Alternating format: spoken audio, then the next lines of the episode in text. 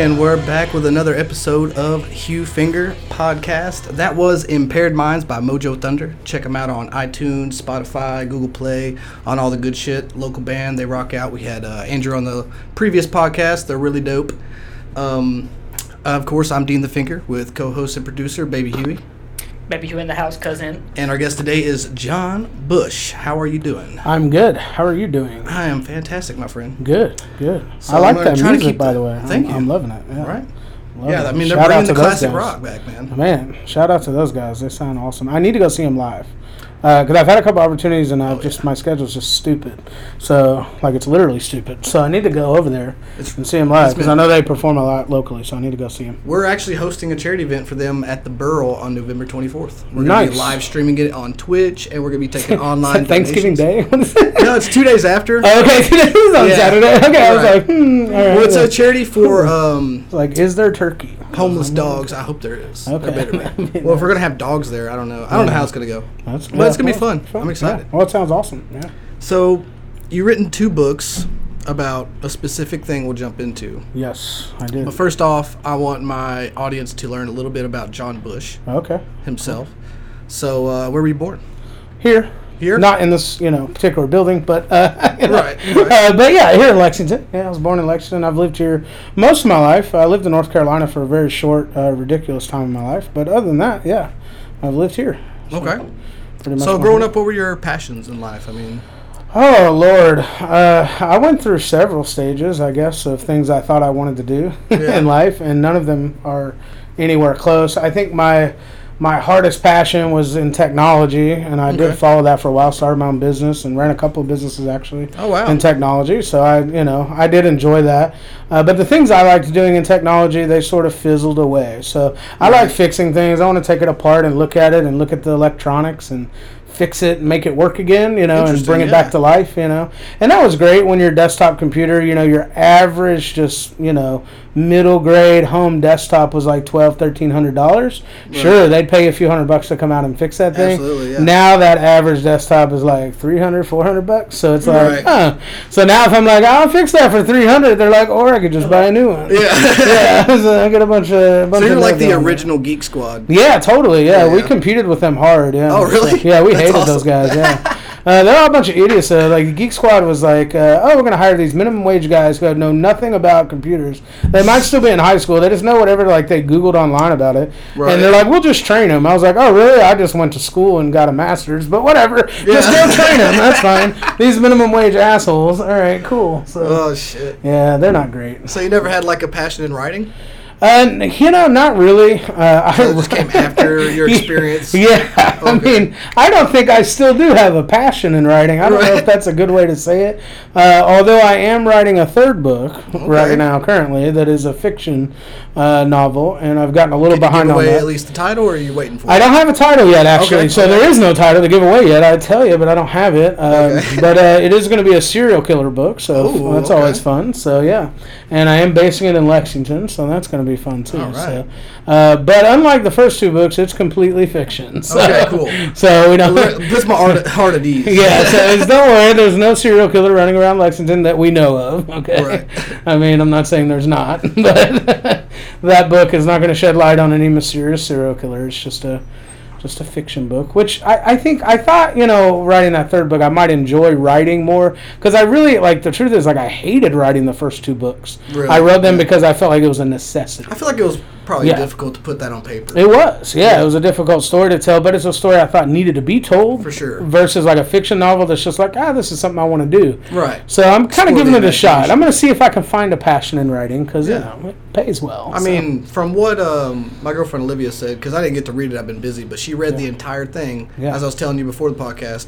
All, what was it, like three hours last night, put it down, went to sleep, woke up.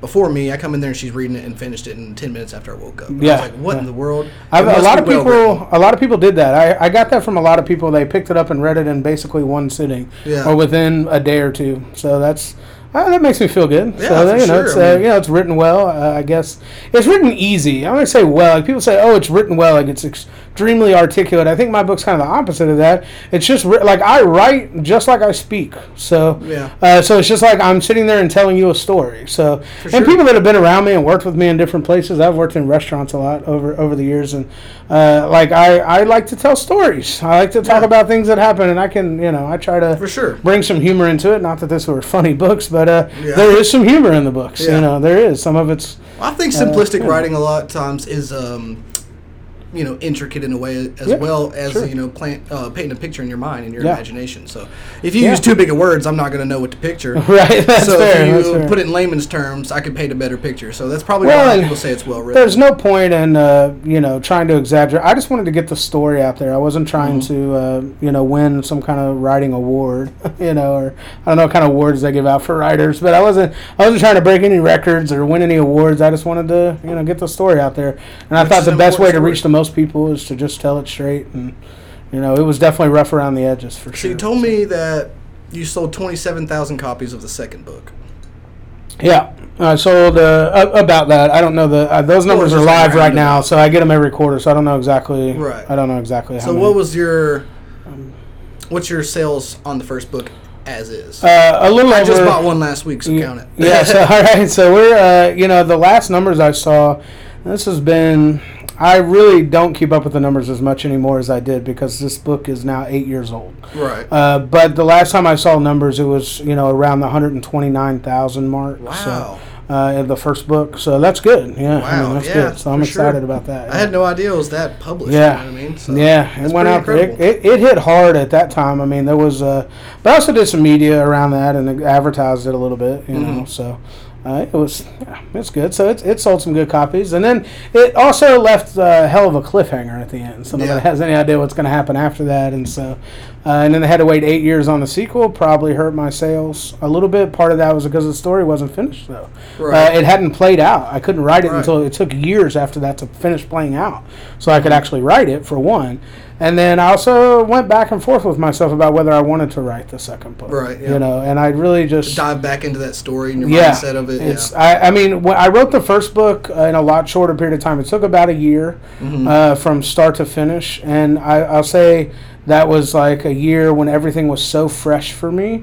Right. And so it was, and I had all these notes, and I just knew the whole time I was going through this process, I was going to write a book. So I'd kept immaculate notes and like had gone through all that. By the time seven, eight years had passed, I really just didn't want to be identified with it anymore. So writing a second book doesn't do anything but re-identify me with this. Exactly. Yeah. you know, trying to move past the yeah. whole thing and try to build a new life. I get that. Yeah, Yeah. I mean, I didn't want to. I just didn't really want to do it. you know. Well, shit. Maybe that um, platform will help you sell your fiction novel, and maybe you'll find Yeah. a passion for it in the next Maybe. project, You and never know. it'll be a new step in life. Hey, I'd you be can step out of that and quit being identified by it. That's I- right, That's got to be a burden sometimes. It is. I mean, it's you know, it's one of those things that uh, you know you don't want to be known for uh, anything negative in your past, Exactly. obviously, but especially when you're in a situation that uh, you know you didn't you didn't do anything wrong. Mhm. Uh, I certainly made some mistakes along the way, but didn't do anything anything like what I was accused of. Right. And then suddenly, uh, that's all people remember because that's what they see on the news. So.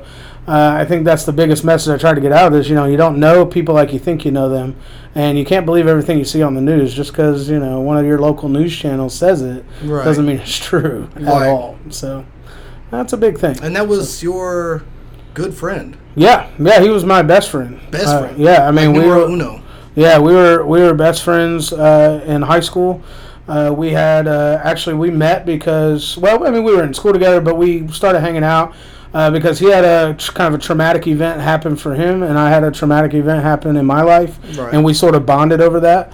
Uh, they were totally different, didn't have anything to do with each other, but we still kind of bonded over that. Like so. the emotional scars were. Yeah, they were fresh and raw, Gotcha. and we didn't have anywhere to turn. Uh, so it was kind of a his. Actually, his brother uh, killed a drug dealer in their house. Oh, Uh, yeah, his brother was uh, dealing drugs and doing different things, and it was some.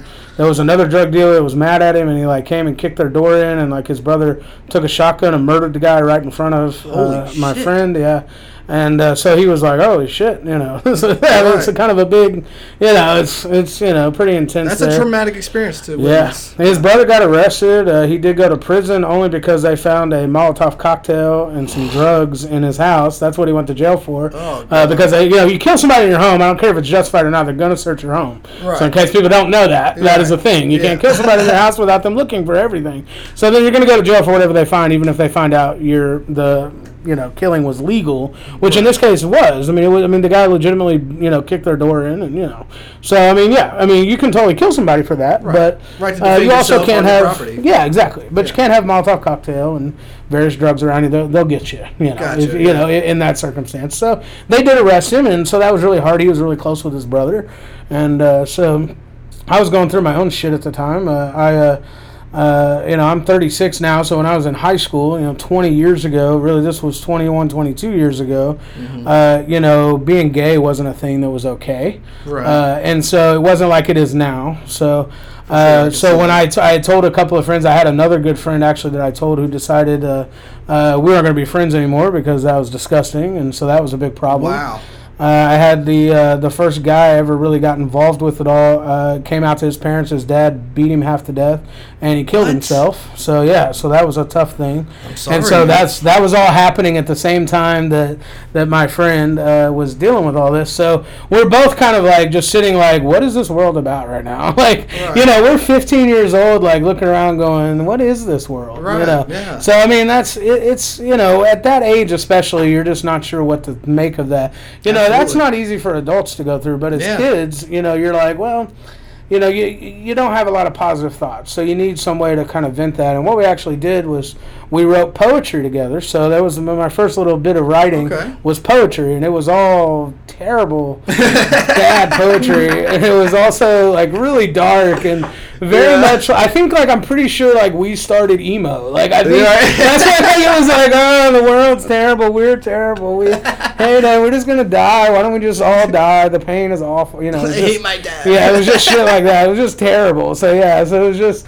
I've gone back and read. I have a whole book. I actually have at home home it's my first book actually that was all poetry, and it's There you uh, go. uh, and you can't buy it Some Roald anywhere. So don't look. It's not available for sale anywhere.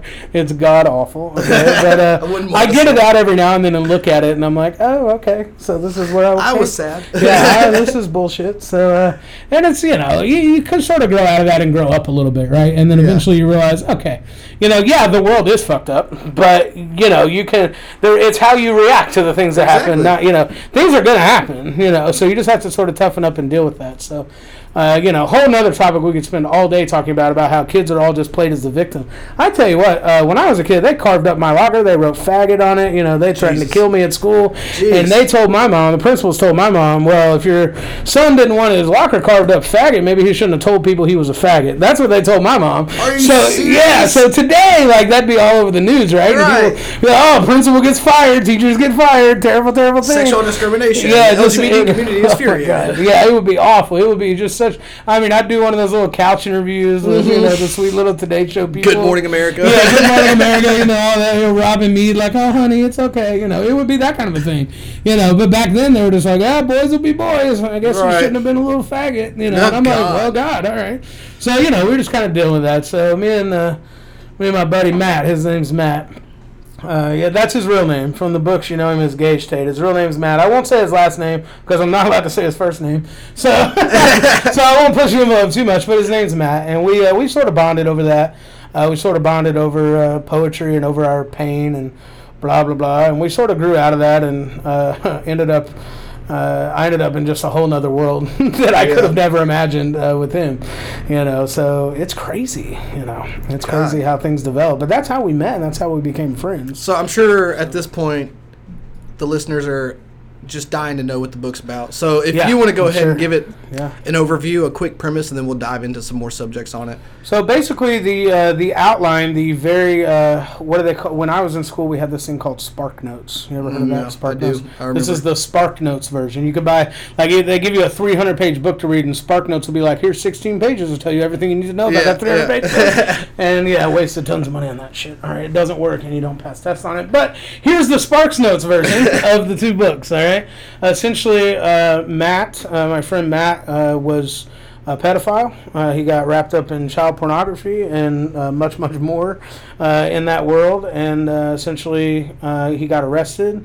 Um, he got arrested in a raid. That they came in and we worked together at the time at an O'Charlie's, actually on Richmond Road here in Lexington. Okay. We both worked at that O'Charlie's, and uh, he came. They came in and raided O'Charlie's. They raided his home. They raided his dad's house, and they came in and just you know they took everything. And we found out you know what he was being arrested for. It was crazy.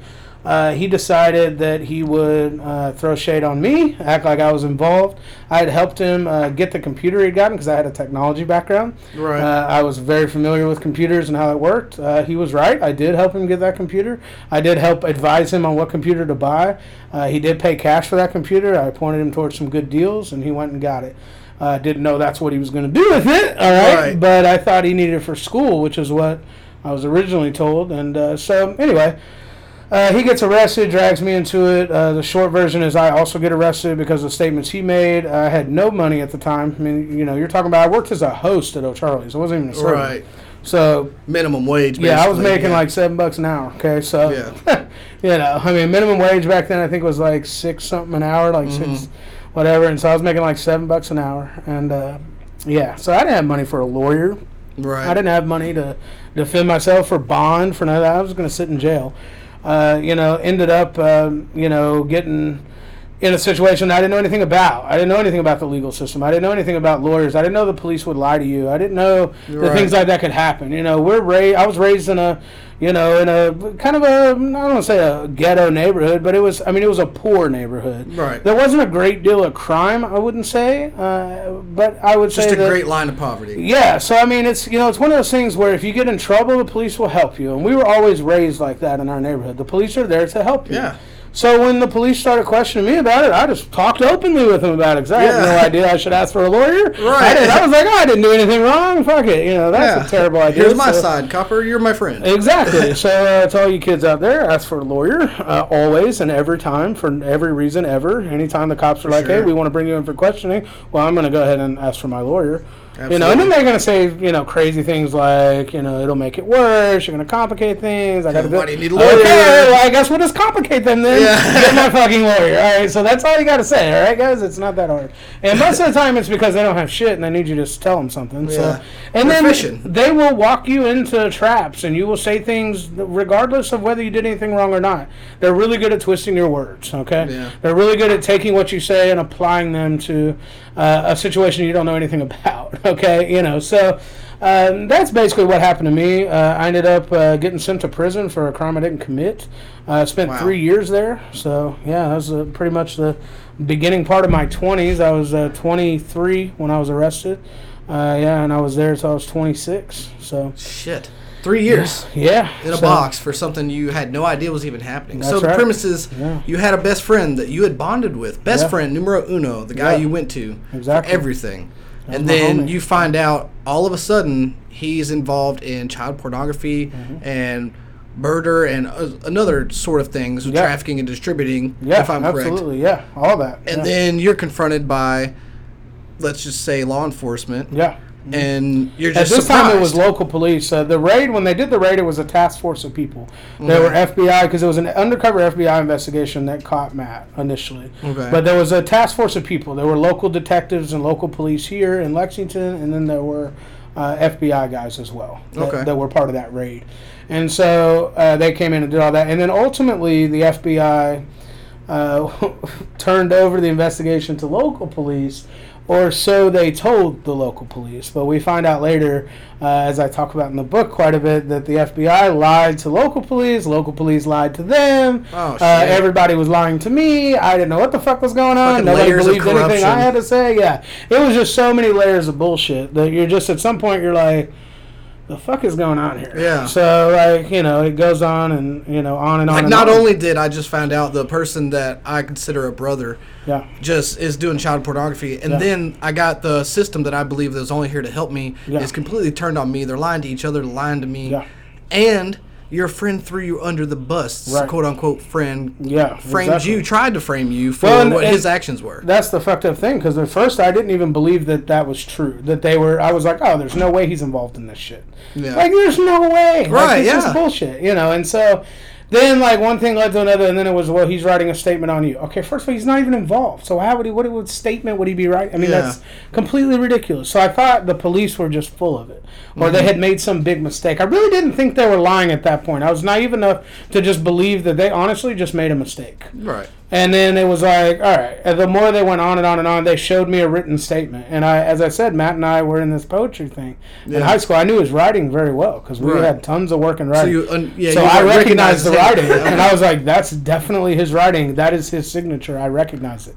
So I was like, "Shit!" You know, back you know when we were in school, I don't know if kids still do this these days, but when we were in school, we thought it was cool to like sign our name in all kinds of different fucking ways, and we I still do that. We'd have like a I piece still of do that now when I'm bored. Okay, yeah. So I'm like, yeah. So we used to do that all the time. So I knew his signature well, in every different possible way you could fucking sign it. I knew Yeah. it because we'd always be playing around with that. So, yeah. So I mean, I knew it was him, and then I was like really confused. So then I was having to begin to accept the fact that this was the case. Yeah. You know, and it was it was really. what was that like? I was wanna, I really want to understand. You know, and I, mean, it was, you know, it's probably the most unreal feeling that that you can ever have. I mean, it's you know, just imagine like, just and, if I tell you to picture the one person that you just trust with everything right now, the one person that could just fuck it all up for you if they want it, whatever. I mean, they know every secret you have. They know every nook and cranny of every little thing. They know every dark corner. They know every way to hurt you. They know every you know whether it's personally, emotionally, professionally, whatever. They know everything about you. But that's okay because you trust them and you you, you give that to them. It's it's Yeah. Something you give. It's that trust. You have to give that trust in order for them to have it. But you've done it, and then in a literally a matter of seconds. You come to the realization that that person has taken all of that and used it against you in the worst possible way. It's not just like, you know, people say, oh, it sounds kind of like, you know, uh, divorcing somebody after 30 years. It's not like that, though, because Look, that's just one aspect. Sure, you're you're giving a lot to somebody you're in a relationship with, but I'm not talking about that kind of trust. Yeah. I'm talking about first of all, you find out something horrific about a person. Yeah. You know, and then you find out that not only does everybody think that he's a monster, but they think you are obviously involved because you're attached at the hip with this person. Yeah. So it's like, okay, it's like, dang, everywhere I go, you know, like suddenly I'm with this dude, and now they're like, there's no way you can't know. There's no way. You're with this dude all the fucking Yeah. time. If we see this dude, we see you. So you, you're involved. You know, that's what the police thought. That's what my friends thought. Jeez. I lost damn near every friend I had. And every bit of innocence you had. yeah, I mean, I lost everything, and they, you know, so they stick me in jail. I'm just a, you know, young white kid with a baby face, like not having any idea about fucking jail. Like I don't know what this shit's about. Yeah, I never been any place like that. I didn't know. I was just like, Your, I'm- implica- your implications don't even want me to ask. I don't even. Yeah, the way you said that, I don't want to ask. Yeah, I mean it's well, it's just you know you run into a different crowd of people. It's not. I was general, like I made stupid decisions as a kid. I did dumb shit. I As got, we all did, I got drunk and did stupid fucking shit. But I was never like I never considered myself like uh, a criminally bad person. I Right. did bad things as a young person. I didn't care and lived. But it was only destructive to you as an individual, not Well, anyone else. I'd say to some other people too. At times, I was an asshole to people for maybe no reason. Part of it because I was just kind of jaded after Right. things that happened in high school. But you know, that being said, those things weren't. I didn't take it to the point of criminality. You know, I would have never uh, hurt a child or beat up a woman or you know Yeah. hurt an old person or rob people or do. I just, I was, it was never that kind of a thing. It was never going to be anything like that. So I'm suddenly in a world where I, I don't associate with those type of people, but now I'm stuck in jail where literally everybody is those type of people. So you're just like, oh, it's your is cool. roommates. Yeah, so the melting pot of jail is essentially everything. So you wind up in jail and you're like, oh, what did you do? I stole something worth eighty dollars. What did you do? I shot four people. Okay. So, Wow, why are you so there's a variance. room? yeah, there's a variance right there. So you're just like, oh, this is cool. All right. Oh, so, God. Know, so this is not really that cool. It's kind of sucks. Gut wrenching, man. yeah. So, and of course, on top of that, uh, he gets arrested. I get arrested within a week. Uh, he got arrested February the 22nd of 2006. I got arrested March the 2nd of 2006. And so the news stories were all over the news right then. Uh, so And at this point, they were assuming that you guys were partners in this endeavor. yeah, I mean, actually, the police thought it was a lot of it was my idea Oh, because wow, I was thought I was older okay. and uh, and I was gay, and so gay equates to They pedophile. profiled you for that. Yeah, absolutely. Uh, the police thought that that was a telltale sign that I was more likely to be a pedophile because I was Wow. gay. Uh, it's not true. Uh, it's obviously a complete and total myth. But the local police here thought that was the case. That you know, yeah, actually, uh, you're gay, so that you know, we believe what he's saying. We don't believe you. Uh, also, he had money. I didn't know where he got this money. Okay, I didn't know at the time that he Yeah, had yeah. tons of money, but he hired a lawyer. Uh, you know, he posted bond. He got right out of jail. You know, I get arrested. I can't post bond. I can't hire a lawyer. I get a public defender. You know, so I got nobody to really speak for me other than some public defender who didn't give a fuck two ways from Thursday if I went to prison for the rest of my life. He didn't Right, care. Okay. right. And then I get uh, the police think uh, I'm just absolutely guilty because I'm gay. That's one reason, and because you know Matt's story made sense. He had had a lot of time to think about this. He obviously had plotted if he got caught to help throw me under the bus. So, right. uh, so initially, uh, all the local police got was child pornography off his system. Uh, they got no videos of him doing anything or any personal involvement. They actually released a statement to the public and said, "We have no reason to believe that there was any personal involvement that he had with anybody." So I didn't know any any different. I just thought we're just talking about child porn at this point. Yeah. Uh, when they raided my house, they took my computer. I was like, "Great, you're not going to find shit there." But Matt had used my computer. He had a key to my house. He had a password to my computer. He had folders stashed on my computer. Are you shitting Yeah. me? So when he found out, he got word that he had maybe fucked up. Okay, and that he had maybe talked to an undercover Fed on accident. And prior to his arrest, he came to my house one day while I was in the shower.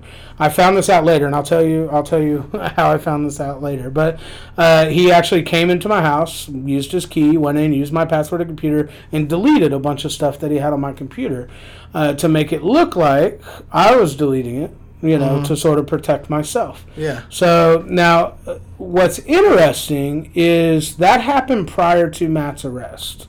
Okay. So okay, so I ended up being charged with the possession of that child pornography that was deleted, but also tampering with evidence for having deleted it. Although what's interesting, and had I had a good lawyer, and I went to law school, so now I know, having looked at this case, that doesn't make any fucking sense.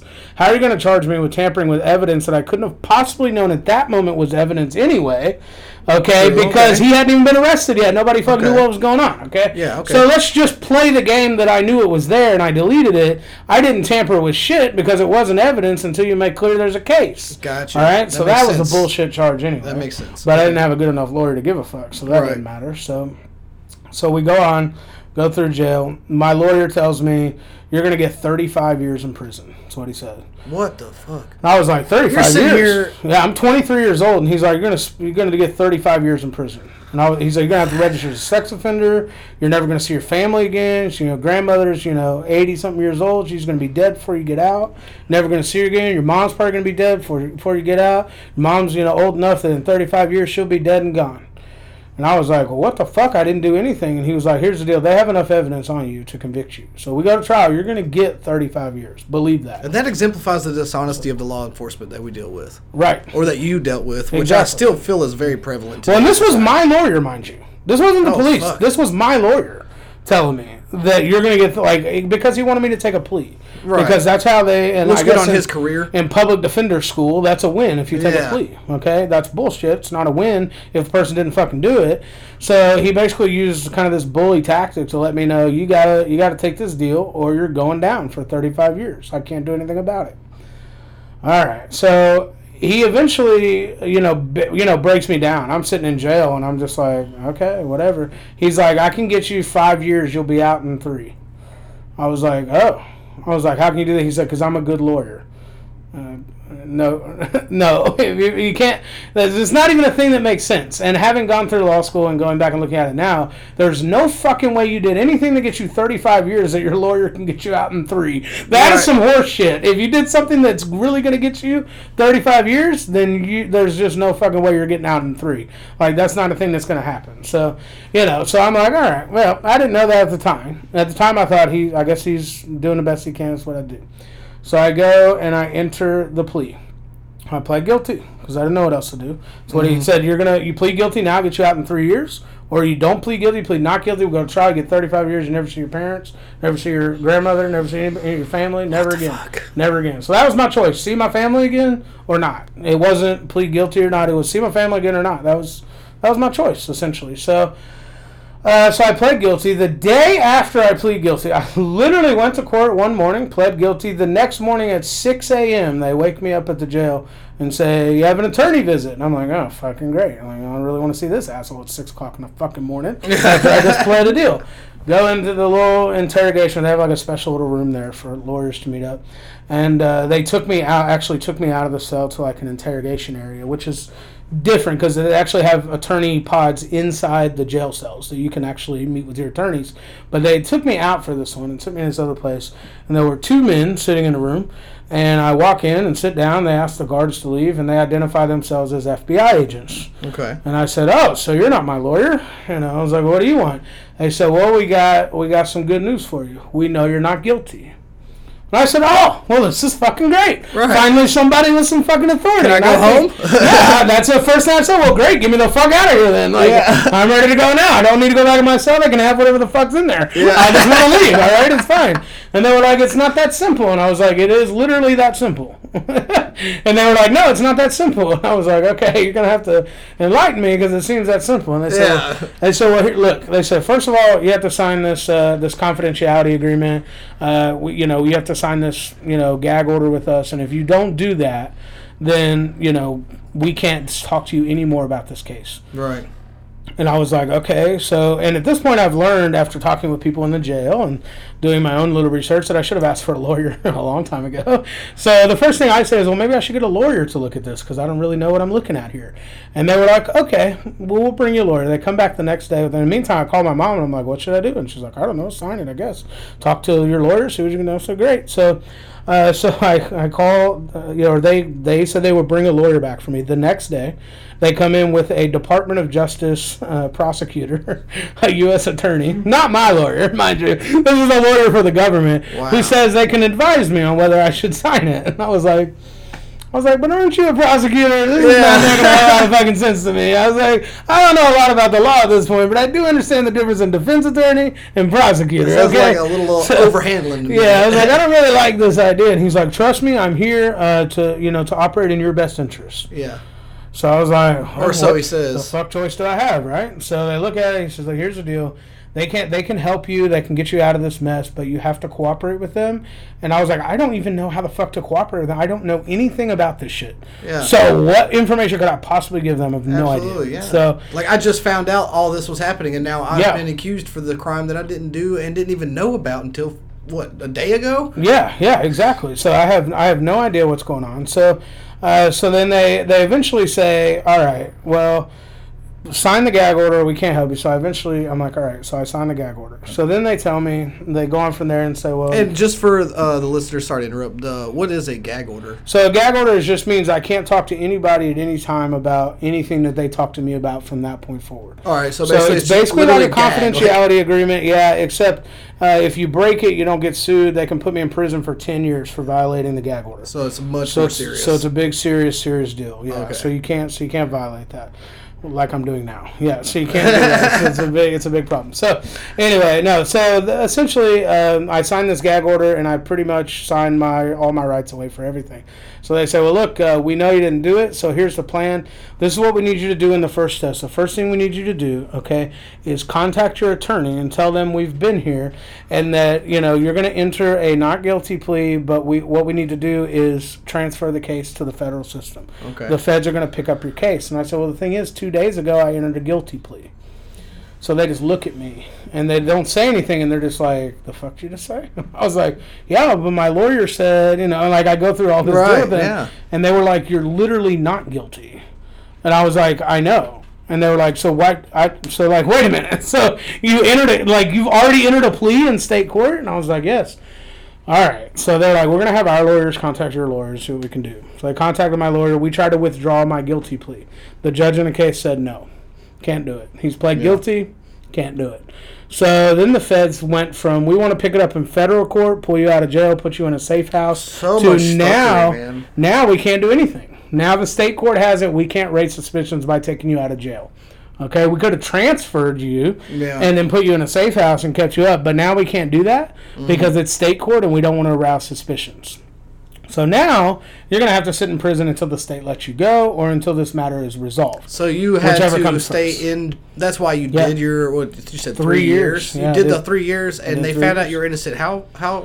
Uh, they found out the day, well, they knew all along. They approached me But the they day jumped in after. and told the day after. the day after I pled guilty. So you actually pled guilty the day after they said we know you're innocent, and you spent the three years. Yeah, you're talking. I got arrested March the second. I entered the guilty plea in July. Okay, Okay. of the same year. All right, and and I was so I knew in July, five months or four, really four months into my sentence of three years, that the FBI knew I was not guilty, and they let me stay there. So yeah, yeah. Well, for like a PR purpose, or Well, for lots of reasons. I mean, they didn't want to arouse suspicions. At that time, uh, they knew that Matt was heavily involved in child trafficking, that he had made personal videos with minors, that he had uh, filmed himself having sex with children, that he had sold those videos, and they just didn't turn that information over to the state. So the state only thought all they had was child pornography, but really the feds kept the juicy stuff for themselves and opened up a larger federal investigation, and they wanted Matt to believe he had gotten away with that. That the local police just hadn't found it on the computer Yeah. uh, because they didn't charge him with it, so they must not have found it, right? So Mm-hmm. uh, that's what they wanted Matt to believe. Okay, so uh, they thought by intervening and knowing, making their presence known, that it would change Matt and his attorney's opinion Gotcha. about what was happening, and it Right. may blow an undercover investigation that they were currently okay. working. So they were they were concerned about that. So. Uh, so they, you know, and they didn't care about me one way or the other. They were like, I mean, they were apologetic, but I mean, that's the you know when you're sitting in jail for some shit you didn't do and it's blasted all over the news and like the guys in the jail cell think you're a pedophile and they want to kill you. It's not much comfort for some fed to go, oh yeah, sorry about that, but you have to stay. good lord. You're just like, oh. Well, if you care, do you care if I uh, hit a quick summary and then we hit a short break so Dean the Yeah. Yeah. can relieve his overactive bladder? yeah, yeah, Okay. that's good. You're good. So, this man had a best friend that he confided in, and then within a split second, basically, he found out that he was a carrier of child pornography on his laptop, and that was the first thing he found out. Later, found out that he was distributing it, filming it, and was involved in it on a deeper level. He found out that he found out the justice system was a lot more corrupt than he was raised to believe. So he's getting all these shell shock, loss of innocence moments, all in seconds, seconds, and then he's falsely accused, put in prison. Day after he pleads guilty, FBI agents come into him and tell him, "We know you're innocent, but you have to stay in jail while we work on this case." Yeah. And you spent three years in prison working with them on the case. Yeah, exactly. All right. Well, that's a lot to take in as a It 30 is. minute excerpt. So we're going to take a quick break and we'll be right back. And we're back. It was a pretty quick one this time. So I'm in the same mindset. Nice. Let's nice. get it. Yeah. All right. So we left off with um, you just found out that the FBI knows that you're Yeah. innocent, but they want you to stay in prison while you help them with the case. And you're saying that, well, I don't know shit about anything that he was doing, so I don't know how I can help with you, help you with anything. Yeah, and basically the attitude that was given to me about that was, look, you know Matt better than anybody that we have. Okay. Okay. So we need to know things about Matt. And I was like, I mean, what do you want to know? And I mean, it started out like, well, what kind of food does he like to eat? And I'm just like, What the fuck? I was like, he rapes kids. Like, who gives a fuck what kind of cheeseburger he gets at Wendy's? Yeah. Like, fuck. Like, I was just like, I don't understand why you're asking me that. And they were like, look, everything helps. And I was like, does it? everything? yeah. So I don't know. So we there's a lot of banter, and you know you get into the book and get all the little details about the, you know, they brought me cheeseburgers at times, and I was like, I can't eat this shit, uh, you know, because it's just like the shit we're talking about. I'm like, oh my god, like what the fuck? Yeah. Like, you just it's just terrible. So, uh, you know, but I have an appetite right now? yeah, I was like, I, don't- thanks. I mean, don't get me wrong, I still ate it, but, like, but like I can't, you know, I just can't deal with it. But still, Oh, like you know, and they're asking me like, what you know, it started out the whole first day really was about. And I don't even really detail that part in the book as much, but they talked a lot about, um, you know, you know, what kind of food he's like, where does he like to hang out, what does he like to do, what kind of girls does he like, what kind of, you know, just Gotcha. all this crazy thing, and Just really trying to get him, get to know him as a person psychologically and like habitually, Right. And just you know, They wanted to get a routine down, and I mean, you know, they were like trying to figure out when the fuck does he do this. If I don't know anything about it, like when the fuck does he do this? Like, you know what I mean? That's that's basically like, you know, if I don't know anything about it, then does the man never sleep or what's going on? So he was late to work a lot. Like he was always late to work. He was Yeah. up super super late at night, and that's why because he was doing a lot of this shit at night. So, uh, so it's one of these things where uh, you know I was trying to give him as much detail as I could as we went through the process, I began to find out that some of the information I was giving them turned out to be huge. Uh, and one of the things was, uh, I don't know, how long have you guys been in Lexington? A while or not? Not. I think Eric's lived here Um, like most me, most of his I was in Lexington um, until I was 12. Then moved to Nicholasville until I old are you was 18. I'm 24. Okay. So. And then I moved back here. so you spent six years out of 20. Lexington. Yeah, so. so do you guys from- know? So from uh, like 13 to 20, seven years. Okay. So do you guys know uh, Richmond Road uh, area where Home Depot is there? Absolutely do. Okay. So do you know there used to be a Perkins restaurant in that parking lot? Yes, I do. Okay, great. So that Perkins restaurant, we used to go there all the time. Uh, we, it was just a place. They had good food. They were cheap. We knew this Yeah, particular. fun. Yeah, we used to in the late. They were twenty four hours. We'd go there at four in the morning. You know, it's awesome. So we'd go out and do fucked up shit and then go there. So you know, I mean, we had a good time. We go to pool halls and we go It's to like our Waffle House. Yeah, basically, Yeah, yeah. It's, like Perkins was fucking awesome. I loved it. It was good, But- but I'll tell you that. You know, but as I found out later, uh, he was using that as a drop site and a meet point for people. Oh my God. shit. And so we would go there, and like they would, he would be like he would go in the restroom and have a Ziploc baggie with like DVDs of shit, and he would like drop it in the Oh, back of the shit. toilet. Yeah. So and I was like, oh, this is why you wanted to go to Perkins. Like I never knew about that, so I just brought up Perkins. Like they had found Perkins being a drop point through other people they had arrested. Okay. Okay. So they knew about that, but they did not know it had anything to do with Matt, and they never knew who was making the drops at that restaurant. And then they found out. Wow. You know, and Matt would pick up cash there. He would drop DVDs there. It was all kinds of things, and I never knew about it. I mean, yeah, he went to the bathroom. I'd say every time we went there, but I don't. I don't really think about it. Right, Uh, right. I got a friend Jesse. You know Jesse. I got a friend Jesse. You go out to eat with that son of a bitch. He'll definitely go to the bathroom everywhere we go. I- I'm Dean This Finger. guy- So yeah, yeah, so I you an know, you're overhead gonna bladder, like So like, if it's fucking weird that you go to the bathroom, then maybe I need to talk to Jesse. Like, I don't know. Like, so it's like, no, you know what I mean? That's my point. Like, it's not like you know. So it's like, okay, well, this is not a. It's not an unusual thing, you know. So I never thought anything about it. So I had to fucking pee. All right. So they were like basically Yeah. like you didn't find it strange that he was using Yeah. the bathroom every single time he went. Well, no, No, everybody yeah, and they takes a were, piss. Yeah, Like- they, they didn't really harp on that, but they did harp on a lot of. Don't you think it's weird that you know? So, uh, yeah, Really, one though? thing, for Uh. example, they said, "What kind of girls does he like?" I said, "Well, you know, he likes these uh, petite girls, you know, uh, you know, pretty, uh, small figure, you know. Imagine that, you know. No, I didn't mean eight year olds. I just meant like people his age I that mean, were small." normal Yeah, yeah, they were just like small, and they were like, "Well, don't you think that's weird?" I was like, "Well, I might think it was Not weirder if he was like he liked I like old fat ladies. Like if that was, like if that was his thing, I'd be like, bro, okay, I, mean, mean, it's if- different. I, you You know. think that's weird? Then I'm a I'm a pedophile. Right, like, it's- that's, that's a- my same time. I like skinny, petite chicks. So I mean, like, Right, if like, it's so- weird. I'm weird. yeah, so like I mean that's not it's not something that's gonna bring you a red flag, right? Right. So, like who's gonna be like, uh, you like skinny bitches? You're obviously a pedophile. Like, Right, yeah. how was I supposed to link that up? And Like, that's beyond no. the fact that you guys were best friends and you put so much trust into him. So that Sure. kind of puts That blinders was going to be blinding well. anyway. Yeah. I wasn't going to see that anyway. Yeah. You know, and I knew he had problems. I knew he had issues, but he had issues, family issues. He had, you know, with his brother, with his parents. You know, he he didn't That's get along also with what you guys bonded on initially. Yeah, exactly. So- So, he had a lot of personal issues as well, and he had a lot of trouble with relationship issues. Uh, and he, you know, he had an alcohol problem. He drank too much, you know, and that was a real problem. So I thought, you know, a lot of these issues can be taken back to his personal problems and his alcoholism. It had nothing to do with.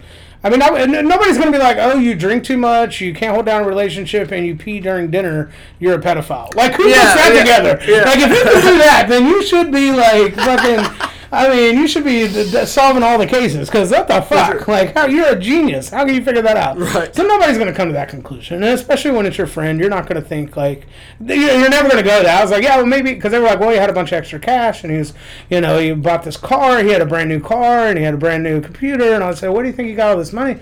I said, you know, he said he paid for it, but I re- we just kind of thought like his dad did it because his dad made good money. We're like, his dad probably bought it. He probably saved some money. Like he got like a twenty thousand dollar car. Like he probably saved like four or five grand because he had a job, worked full time, and then just didn't uh, have any expenses at home. His parents paid for everything. So I was like, he probably just you know saved up four or five thousand dollars. His dad paid for the rest, and then he was like, yeah, I paid cash for the car. Like you know, they, they- guys do that sometimes. Yeah. shit like that. It's not it's not totally weird. So. Guys, this sounds like I'm a pedophile at this point. If you're like isolating that kind of stuff, I bought that car with cash. I have a computer. It is. It's TV. nice too. Baby cash. I'm just gonna make a real all this quick is phone call. Just I real bought quick. local art. Am I a pedophile? Fuck, I'm. I don't know. I'm gonna I'm call some people. I'm gonna call some people. If you get raided later, it wasn't me. Okay, I swear to God, it wasn't, it wasn't me. It might have been me. It might have been me. No, I'm just so it's like, yeah, I would call the FBI and be like, so I remember like uh, 12 years ago, you thought this was some fucked up shit. So let me tell you, I got a friend like young petite girls. Let me tell you all about this dude. In case he's a pedophile, I'm just letting you know now. This is what the fuck I know, and it's all I know. I swear to God, I'm not involved. All right. So, you know, just, I just, I don't know. I swear to God, not I don't know. So yeah, so it's ridiculous. How can you make me laugh about that? I don't know. It's bad. It's really not funny, but it is. Like It's a just fucked I up skill. It's just such a fucked up assertion that like, you think about it and you're just like, how can you come to that conclusion? That's what I'm Like. I mean, like, it's so stupid. It's laughable to think that Right, you yeah. know I could know that. But I mean, their overall point was you're best friends with this guy. You hang out with him all the time. You practically live together, and you know even though we do, I mean, I had my own apartment. He still lived at home with his parents, but he spent like a whole summer at my house, and it's like. You know what's going on, and they scoured over videos and like took pictures of the inside of that apartment. Not that I lived there when I got arrested, but they went to that apartment and was like taking pictures of the walls and shit, and making sure uh, that like nothing happened there. And, and they were like, nothing happened here. You know, I was like, no, he didn't bring any like fucking nine year olds over and fuck them in my house. Like, Right. like that's like I would have at some point I'd be like, who's the nine year old? Like we already like we all we all drank underage, but I mean they were like seventeen, not nine. So Right. and yeah, did he fuck a 17 year old there? Maybe, but he was like also 17, so. but that's mm. legal here, so. So it is what it is. Like, what do you Right. mean? So, I don't know. If So there's it, grass it in just field, play bowl.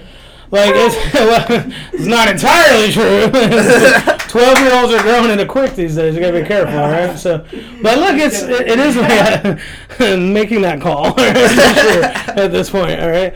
No, but it, anyway, it's it's just one of those things that like you, I couldn't have come to that conclusion, and they were they pressured me a lot at the beginning to explain that, and I I It's got to be an annoying process trying Yeah, to have these. FBI agents disregard Yeah. that you're Oh, really yeah. Mm-hmm. close with this guy, you're best friends, you have so much trust in him, so you're already going to have blinders in the situation. Well- and they're pestering on things that are not really a sign for, you know, an obvious sign for somebody being a pedophile. So Yeah. that's got to be an annoying process. I Real, real quick, and then I'll be finished. I'm sorry. I mean, um, I, my whole point with that was it's like Dean being friends with me, and then I'm the pedophile. yeah. He has no idea, but I mean, I'm, I'm not a pedophile. I was like, wait a minute, so you are a pedophile? I pedophile. do. I But was mean, like, like, it's the same signs. Is my point that Yeah. like Yeah, yeah. I have I bought a car with cash, but like it, it, that shit is so irrelevant. I mean, like yeah, how would hmm. you know?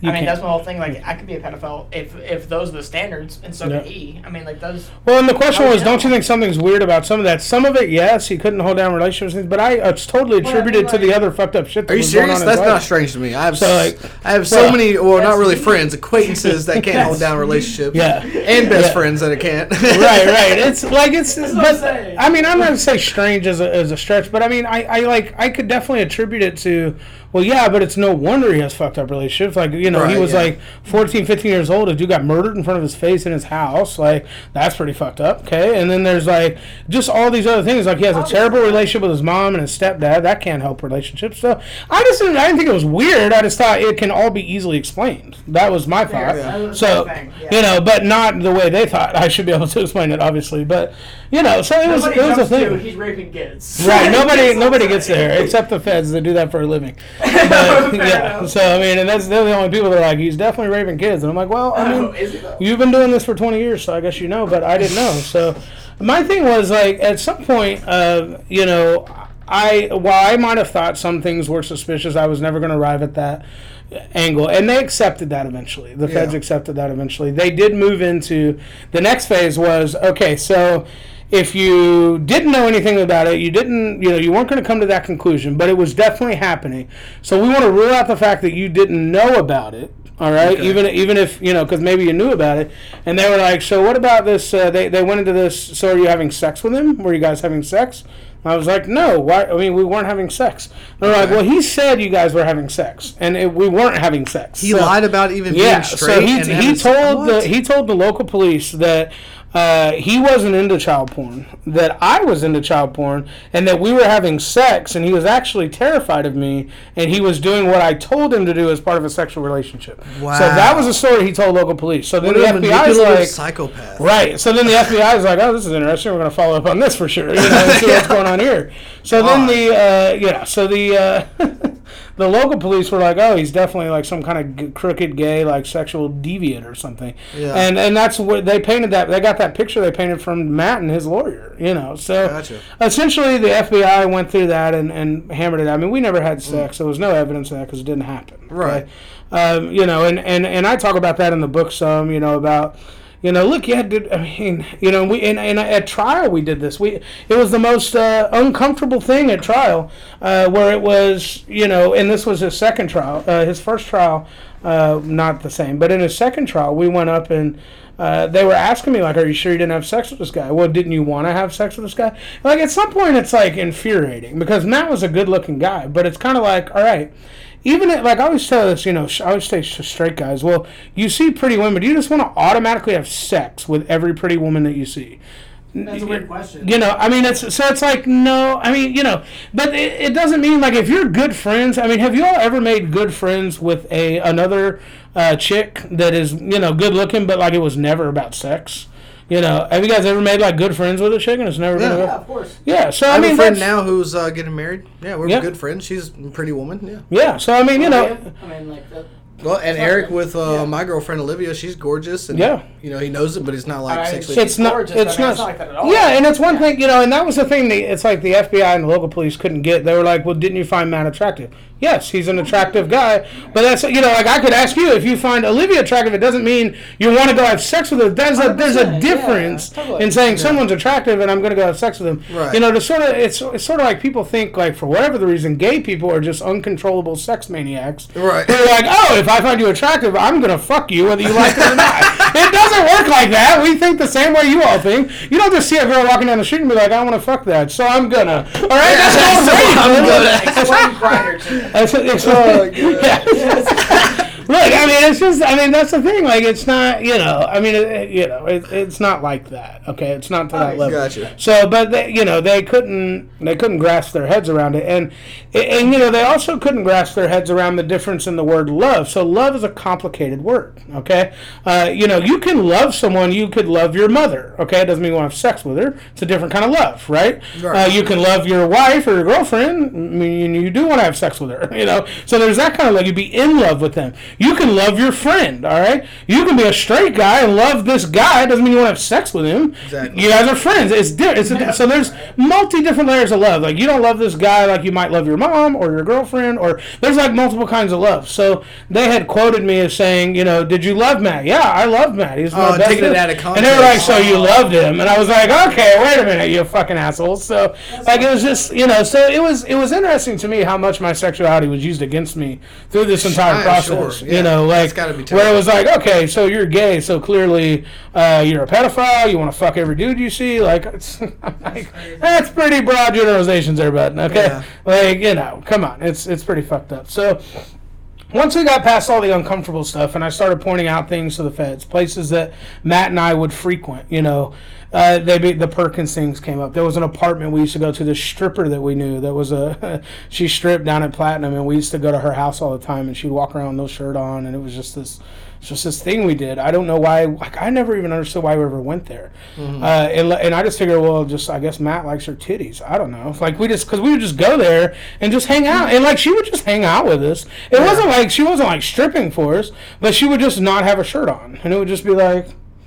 Okay, like it's cool. Like you go to your bro's house and don't have a shirt on. Okay, but if you like, you it- it'd be like you know you go to your bro's house and he's just like not wearing pants, no underwear, nothing. You're just like, Yeah. so what's uh, Yeah, like what's going on with this right here? What's, uh, I don't mean to be awkward, but your dick's out. So I'm just curious, like what's happening? Like I Why don't. dangling? Yeah, what's Like- going? Is there like a thing I should? So you know, so it was just weird. Like she would just her tits would just be hanging out. So and it, she'd just be chilling. Like So it was weird, but that apartment turned out to be a place that they used, that they rented, that these people that Matt worked for, they rented this place, you know, and they Oh, and they used it, and they were able actually to raid that place and, and rescue a girl because of the things I told them. So yeah, so, So, I mean, Matt was so involved on a whole On many, different many levels. level than Yeah. what you initially found out from the beginning. So Right. as you went through this process, you learned more and Mm-hmm. more about how intricately involved he was on the whole operation, which Yeah. I, I, I imagine was multifaceted. Like there was many people involved in many levels yeah. and many different locations. Yeah, there, just it was a multi-million dollar operation. multi-million dollar. Oh, absolutely. Oh my And there was, I mean, there's tons of people. It blows my mind and breaks my heart that there are that many people in this world who are attracted and sexually Mm-hmm. invigorated by certain no, yeah. children. Oh God, I Absolutely. can, oh. And the market is huge for it. I mean, the, the market is huge for it. I mean, the uh, I'll tell you what. The uh, what's interesting is the market for uh, guys is higher than girls, actually, uh, especially American guys and American girls. Okay, so it's it's one of these things where it's like. Uh, if you think about, I'm trying to I'm trying to find something to compare it to, but it's kind of like cars, okay?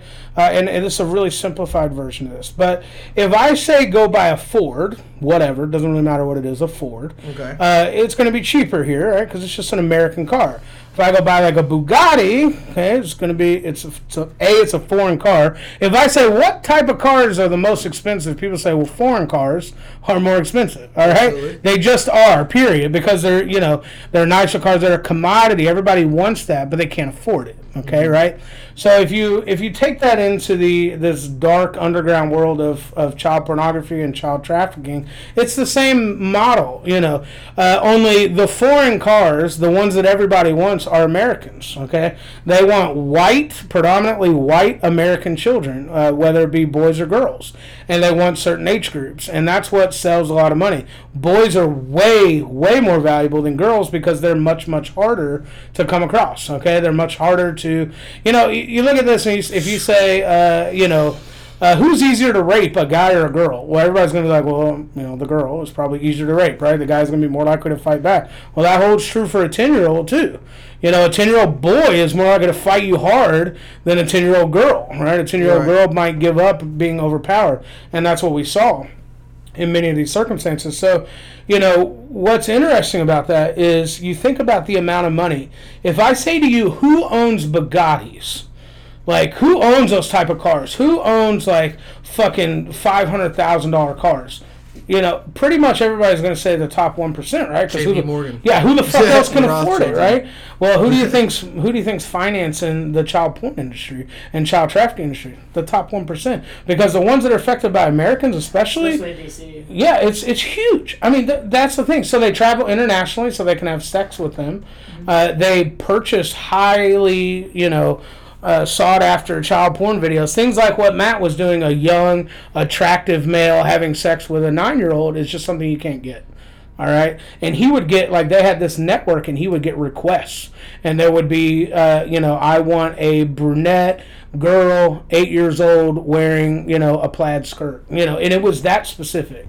That and they would go fucking find a brunette, eight year old girl who met the description and buy her a fucking plaid skirt and put her in the video and fucking rape her. All right, that's how it would go. So So I have a question. So, have, have you heard of Pizzagate?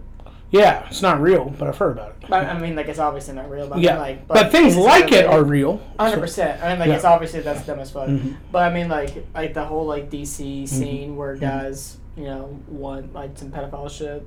Is that like somehow related to like the situation?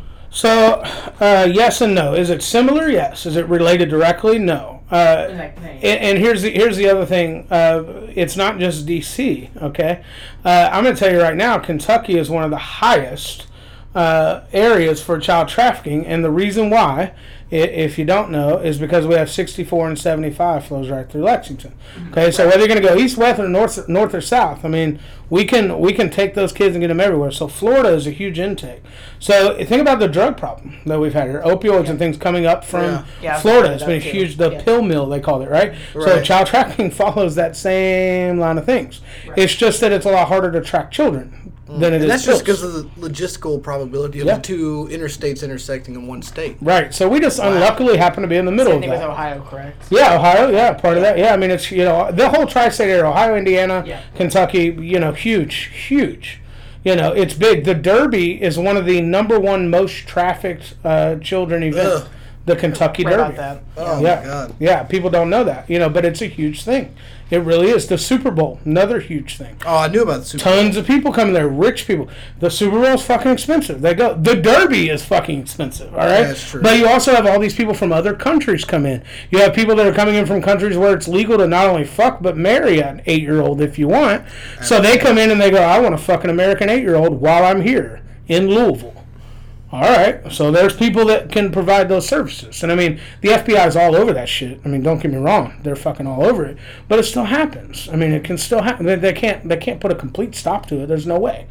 I mean, it's so widespread. Yeah. I mean, like, like as you said, it is a tri-state area. That I've heard a lot about uh, drugs and child trafficking. It's just because of the highways, and, like, you know, com- coming together. Mm-hmm. yeah. Yeah, I mean, I- I've heard that same thing, which I'm glad you brought up because I mean that totally validates your claim. Right. I mean, Yeah, if- it's the same. if It operates the same way. I mean, like if, if, anybody, if anybody was like me and like, is that I, I first heard the story from DJ, and being the way I am, I'm always skeptical. Sure. But like you brought up some shit, I'm like, okay, this guy's not bullshit. Yeah. Uh, No, but yeah. I mean, I, I, I always want to hear. I, I always want to be proven wrong. Yeah. But I mean, my thing is, I'm like, when I first heard the story, I was like, this guy's bullshit. Yeah. Honestly. I I've said Yeah. to many people in the past, I wouldn't believe this shit if it didn't happen to me. And you brought up Yeah. some points. And I'm like, So- okay, this. this And I, this I don't is think it real. uh, uh, helps the case that you are um, your attitude now and the way you carry yourself now and your charisma and your mannerisms. Like you're a happy-go-lucky guy. I mean, Yeah. we met at work, Sure. Mm-hmm. and you've literally have just we just been fucking around, just making jokes Yeah. all the time. And then I hear a tidbit of your story, Yeah. and then I get a little interested. I'm like, whoa, what now? Yeah. This guy went through this. Nah. Yeah. Not at all. And then Right. Mm-hmm. you know, me and you talked. Um, Olivia showed me your book, and then you know we got to hear obviously. Yeah. But I mean, like he said, it was it was hard to believe, especially Well, the way it you is. carry It yourself. is. Well, and I tell you the uh, the things that always strike me as the hardest to believe about the story are the level of police corruption, which is today's times becoming more believable because that's being publicized more. Right. But but as a young kid, I was like, mm, you know, I mean, I was like, I And don't you know. also come How from a old are you, different generation. Yeah, I'm 24 and he's Twen- 24. All right, so so I was 23 when I got arrested. So we're I, I was in prison right now at your age. Okay, so so it's like you know put yourself in that shoes. You know, at that Right. age, like I had never really dealt with the police on that level, and I didn't really know the police to be anything but people that you know arrest people for crimes, protect people from other people. I didn't know they were gonna they would lie and cheat. I mean, you know, Right, when, when the police story. came in and they had me take a lie detector test, and I was like, sure, this will be great. Uh, they told me I failed the lie detector test, and the, you know, and that was a problem. But here's the thing: uh, I didn't fail the lie detector, and the FBI told me later I didn't, in fact, fail it. And they were like, "So we don't They are understand." allowed to lie to you. Yeah, and, and so they just, Yeah. but they told me I did, and I had no idea. I was like, how the fuck did I fail this lie detector? Like, I swear to God, I'm telling the truth, right? And then the FBI, I asked the FBI later, uh, you know, through this process. At one point, I said, so, I mean, how the fuck did I fail the lie detector? And they were like, what are you talking about?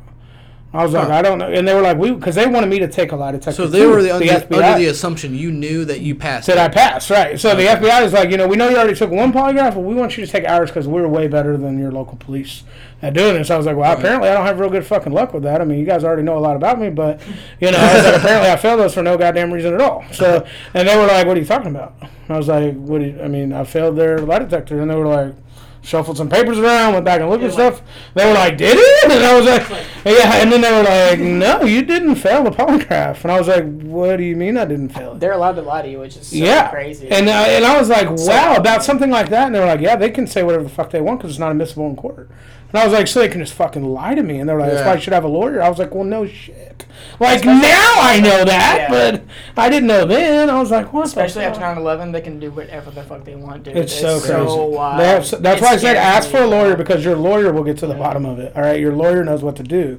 You don't know what to do. I don't give a fuck how smart you are. You know, I went to law school and I'd still ask for a lawyer. I'm not trying to be my own lawyer. I'm not trying to do that. You get Yeah. wrapped up in stuff. You start thinking you're smarter than the police, and they'll have you tricked into fucking. Well, especially I feel like if you take your own case as a lawyer, you kind of get wrapped up in the situation emotionally beyond it's too your, hard. you know, law 101. They tell yeah, you that's never beyond professionalism. Then you're wrapped up in it. That's a personal thing. Yeah, like if I'm gonna sue you in small claims court, I'll totally represent myself. But if it's a criminal matter where I'm in trouble, I'm not doing that shit. so Yeah, you you passed the bar and Yeah, can legally yeah. practice Yeah. law in Kentucky or Yeah. just like uh, any in the tri-state. Uh, the so they tri-state have, area? they have a tri-state exam, uh, so you can go practice in Ohio Okay. uh, and uh, Indiana as well. So. because obviously the laws vary from state to state. well, and also you have things is like if you wanted to move to Louisville to practice law, you're going to get some Southern Indiana stuff. Okay, Gotcha. and if you if you're going to move to you know Northern Kentucky, you're going to get some Cincinnati stuff. Gotcha. Okay, so Makes they want you to sense, be able to kind of go over there and do that as well. Uh, now I don't practice Laws law. change with distance. Yeah, they do. Gotcha. Yeah, Which is I, crazy. Yeah. Yeah. It- crazy they change. You're right. it is. Well, and Kentucky's a Commonwealth state, which is yeah. Okay, I, this is really off topic, Mm-hmm. but you're well versed in this. Uh, what does Commonwealth mean? I've always been very Yeah, curious. so uh, so a commonwealth essentially is just a different type of government essentially instead of a state. So, um, I, I always, this is my best example. I always use this. You guys ever watch Law and Order? Which one? Any any? Yes. seldomly. Yeah, Yeah, okay. So, so have you ever seen Law and Order where something happens and then and then the police come and say, well, like we they know something happened and they say, do you want to press charges? And then the person says no, and then they don't lock them up. All right, like the police Right. know for a fact this crime happened, but they say so that's the biggest difference in a Commonwealth and like a state like New York. So the Commonwealth does the ask if you Commonwealth will wanna- press charges on its own without a victim. Oh, Commonwealth will on your behalf. On okay. So that Wow. means if Yes. the police witness me and you getting into an altercation or having some kind of crime, Assault. I'm punching you, they can arrest me with assault for assault without you saying. You can say I don't want to press charges, and I go I don't give a fuck. Yeah, the fuck Commonwealth that. is going to press charges because we won't quota. be having this, right? Uh, it, and so like rape cases, things like that, you know, where rape kits come back and confirm a rapist in New York, a rapist that has raped someone and a rape kit has confirmed. Like let's say uh, just purely hypothetical. But you have to press charges in New York. Yeah, yeah, exactly. Like if I rape Eric and they can prove that I raped Eric, but then Eric's like, I'm not pressing I don't want to press charges. But you know, then like, because Eric's, I don't know, like fucked up in the head about it. He doesn't Yeah, want to right. press charges. New York can't do shit about it. They're like, we know he did. Like, we literally know he raped him, and we can't do anything about it. Wow. Okay. science to prove it. Exactly, but then you know, but in Kentucky they'll be like, uh, no, uh, you're, Yeah, dude, you're, you're, you fuck know, you. yeah, I mean, you're going okay. to prison forever on that rape. Okay. So yeah, okay. so that's the biggest difference. So, Okay. And, um, but there's a lot of other variations, but that's the that's the. And in most Commonwealths, Is that like the main the, difference? Uh, the illegal age is 16. Uh, am I correct? That's not correct, actually. A lot of people think that. Let me tell you what it is. It's 16 plus 2. So here's what people don't understand about that. Which means in Kentucky, at the age of 16, it is you're legally allowed to have sex with someone who is 18, and that 18 year old won't get in trouble. If the person's 19, that's plus 3, that's not legal anymore. oh, okay. So it's 16 plus 2. At 16, you can fuck an 18 year old legally. At 17, you can fuck a 19 year old legally. Okay. But anybody in their 20s is not fucking a minor or they're going to jail. Okay? Sex offense right there. But, Huh. but, but That's a the lawyer, weird like, law. Like, like, weasel way out of there. Uh, maybe. If you're 20 and I'm you're just fucking a 17 year old, maybe. All right. I mean, if like, you're 35 I- I and you're know why I fucking a brought this up. 15 year old, This- no. this- Especially the topic we're talking about. I don't Yeah. know why I brought it up.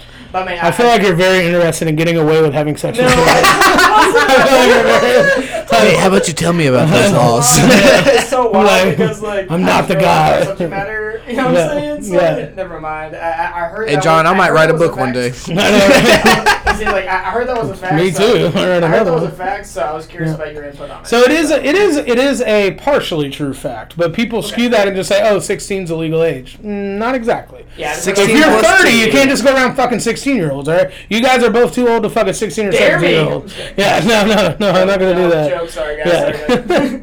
so like, yeah, it's one of those things that like, if you're by the time you're your guys' age, I mean, it's 18 and up, or you're in trouble. Okay, and I'm talking sex offender, rest of your life type of trouble. Talk about go to prison like I did, only you did it kind of trouble. Okay? all right, so not good, not good. So. So we go through this whole process. So we, we get down. They eventually do rearrest Matt, charge him uh, with all the great shit. He gets convicted actually in his first case. Okay, so uh, he gets uh, th- he only gets uh, ten years on the pornography uh, case that he had, and the other case he got hundred years in a day. And this is the first of many, or not many, but multiple convictions. Uh, so his Or first so I guess. I'll go back. His state case, which is what he got arrested Okay, with, with me, he got probation for that case. He got pro. He got fucking probation. for child pornography. Yeah, he I got, got, fucking probation. I I, got, got- probation. I got I have probation for being in possession of marijuana and LSD yeah. Well, yeah, you can you can also get for three years. for uh, for possession of child pornography. I got five years prison. Okay, he got probation though. He had a lawyer, and don't mind you, he had a paid lawyer. That makes me so infuriated. Big difference, yeah. Oh my god. So, but at this time, the Lexington police had no idea that he was involved in personal stuff, so they think it's only the child porn, which theoretically is bad enough, right, to go ahead and get, uh, you know, some prison time. You would think, all right, but no, he got probation. So after he gets his probation, he's out. The feds then arrest him and charge him with child pornography. Uh, he actually, what happens is they weren't ready to arrest him yet, and he got caught again in a separate undercover sting. Is what happened uh, by another undercover federal agent who was like, "I know this fucking dude. like you guys are running this big case on this fucking dude." And so like what? So he continued with so- the actions after all the accusations. yeah, and what happens is like they notify local police, and there's a miscommunication because the FBI says we understand this is happening. The ISP notified the FBI in the area in which they uh, Matt was in communication with this other undercover operation. The ISP meaning the internet provider. Okay, so like, it was like you know whoever it was then. I don't remember ten years ago who it was, but whoever it was, it was somebody. And then they also notify local police and say we've notified the police in that district, and we've understand it's an FBI sting. They, there's some communication malfunction, and the local police here in Lexington actually raid his home and arrest him again. Uh, you know, why? Because he's on probation, right? The Gotcha. FBI has a fucking egg. All right, they're so mad. They're like, "Don't fucking arrest him. We weren't ready to arrest him yet. We don't have a full case. We Well, need to building him." a case against him, and Right, the- and so they're like, "This is adding in. to it, but we need to let him free because we need to let him take us to these other people." It's a bigger. It's bigger Right, than it's just bigger this than one him. guy. Yeah, So anyway, so they're fucking pissed about it, but they're like, "Fuck it, we're gonna keep him now." So they keep him.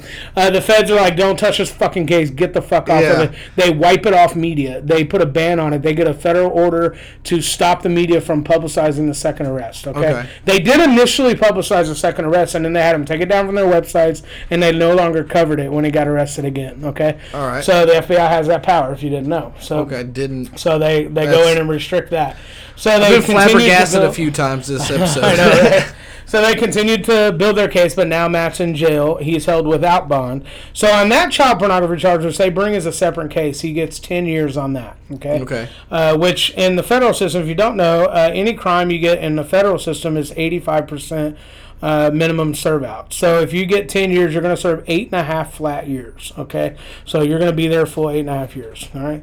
So he gets that conviction. He appeals it. He loses. So that happens. So he's got that. Oh, years. so what you're saying is on the federal level, if they give you a sentence, you only do 85% of that sentence. That's correct. So he got 10 okay. years, so 85% is eight and a half. Gotcha. So you got All eight right. and a half years. I just wanted to clarify because Yeah. it took me a minute. I just wanted my Yeah, yeah. listeners to be able to understand. no, you're that. good. Yeah, yeah. So then he got charged uh, in the large case with uh, many, many, many serious crimes, uh, obviously pertaining to his personal involvement. Gotcha. Uh, in the first case, he uh, they end up striking a deal with prosecutors. The deal that he strikes, so he doesn't he doesn't go to trial. Okay, in the first case, he strikes a deal. Uh, the deal is for sixty years. Okay, they think, look, he's got to serve eighty five percent of that. Like he's probably he might not even live that long. Like let's be real. So it's a fair. They like it. I'm not thrilled with the deal. They take it. Well, here's what you need to know. Here's di- another difference in the Commonwealth and in other states and the federal jurisdiction. Generally speaking, if you go into a plea deal, okay, in the court system, okay, they have certain guidelines they have to follow, and generally speaking, unless a judge has excellent reason, cannot uh, they cannot accept a plea deal. Like you go to Kentucky court and you take a deal for five years, all right, the judge can reject the plea, but they can't change your sentence. On, okay? on the outside of a Commonwealth? no, in On- Kentucky. In This Kentucky, in they Kentucky. can reject your plea. They can reject the plea. Now, in the states I'm not a Commonwealth, they can't reject your plea. Like- so you a know, Commonwealth state's a lot more harsh. Yeah, it is. But on the federal level, if you enter a guilty plea, you are guilty. So it doesn't matter what you kind of deal you entered with the prosecution. Gotcha. The judge Alright. does not have to follow that. Uh, guideline, even though that's a deal they reach, they can accept the plea and enter it as listed and give you the time that was that was agreed to. And this is But they could give you more or they could give you less. So Okay. what this judge said is, you know, all right, you're guilty. He's like, I'm going to accept your guilty plea, but 60 years is not enough. I'm going to give you 100 years and a day. So there's an and a day clause in the federal And a system. fucking so day let me tell you what the and a day is. Oh my goodness. All right, and a day means you're going to run two consecutive sentences. And when you run two consecutive sentences, you're going to serve the large sentence first 100 years, Okay. and then you're going to serve a day. Okay? So uh, if you have to serve two consecutive sentences, you can no longer get out at 85%. You have to serve every day. 100% of it. of Oh, the first okay. So they manipulated So the you original had to, bill. so he could say, now I can make fucking sure that you're gonna have to live to be a fucking 135 That's very to get the fuck out. All right, Yeah. so I'm gonna give you 100 years. So you think that's great? He's got life in prison. He's never getting out. Case Yeah. closed. Convicted. Taken to jail. Well, he appeals, of course. He loses his appeal in the circuit court, in the federal court. They appeal all the way to the U.S. Supreme Court.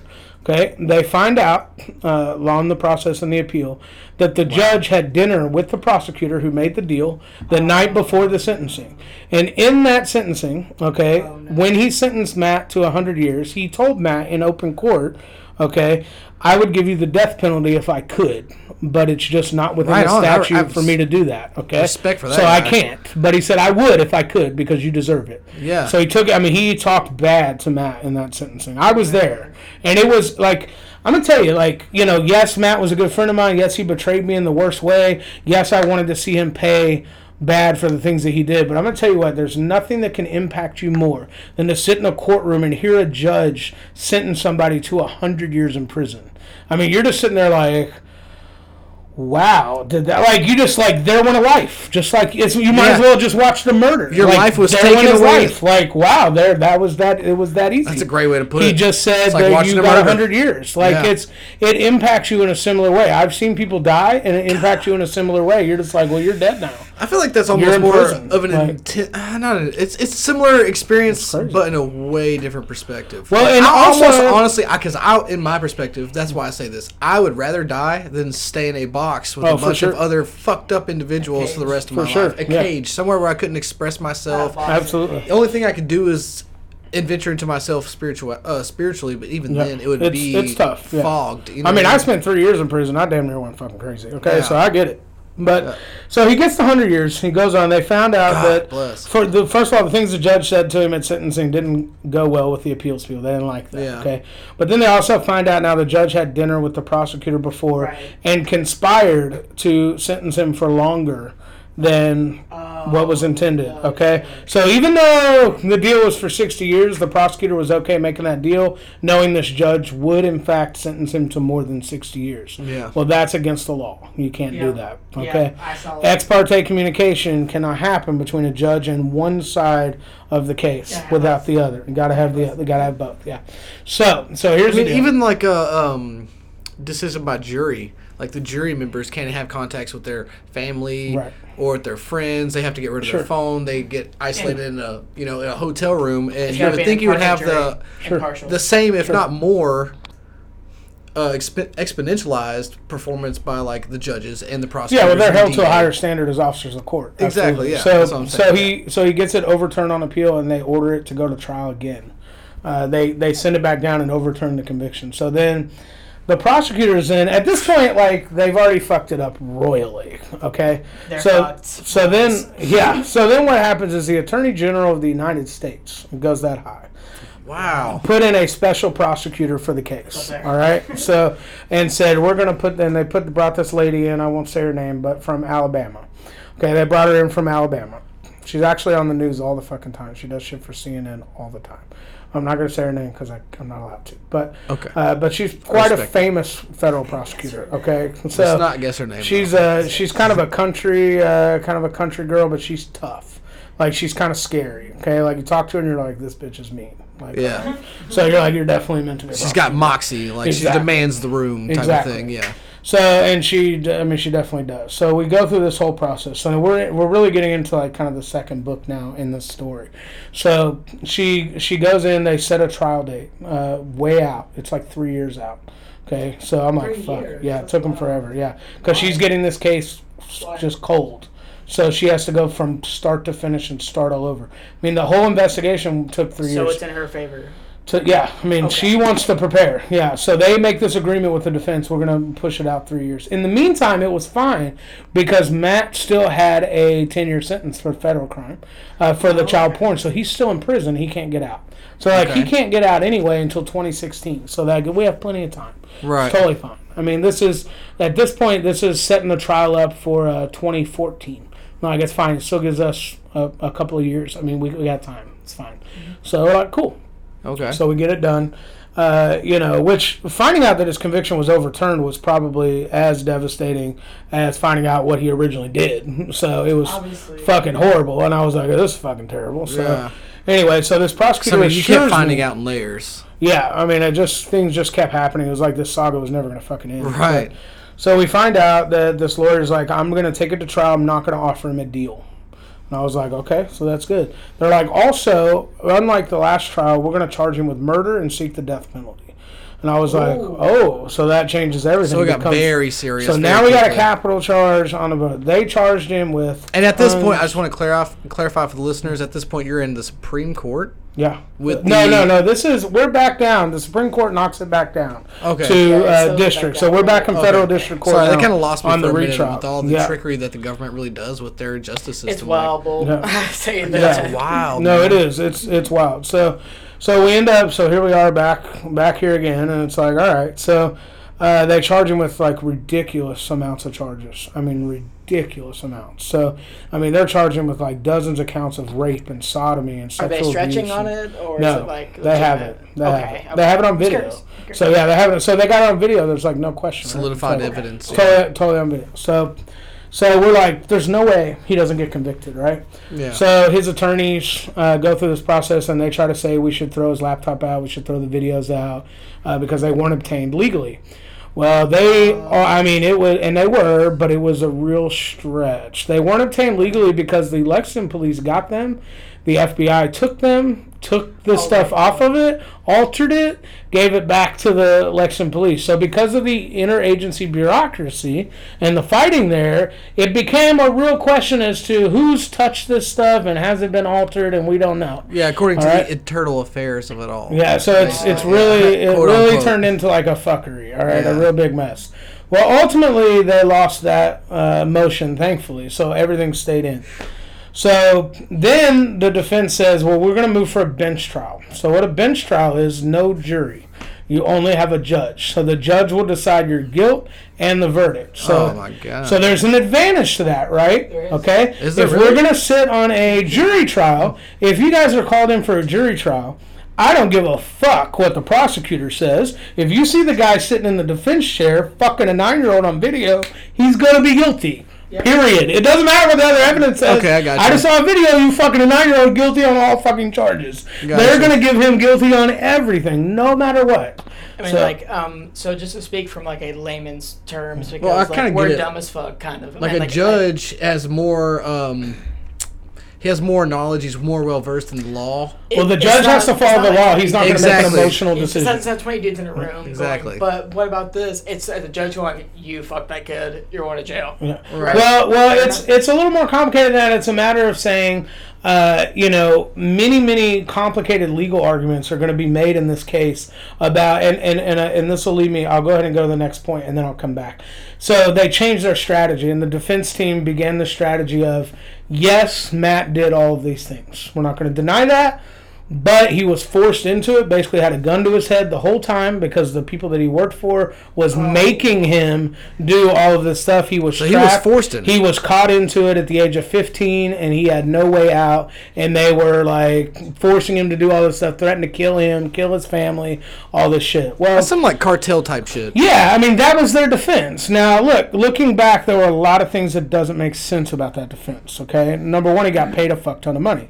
Now, if the cartel makes you mule drugs for them, they're gonna pay you. Okay. Yeah. But you're, you know, and you're kind of forced because you don't say no to the cartel, right? Right. So, It's like- now this is not the cartel, but it's it's it, it could be compared, okay, to the Right. cartel.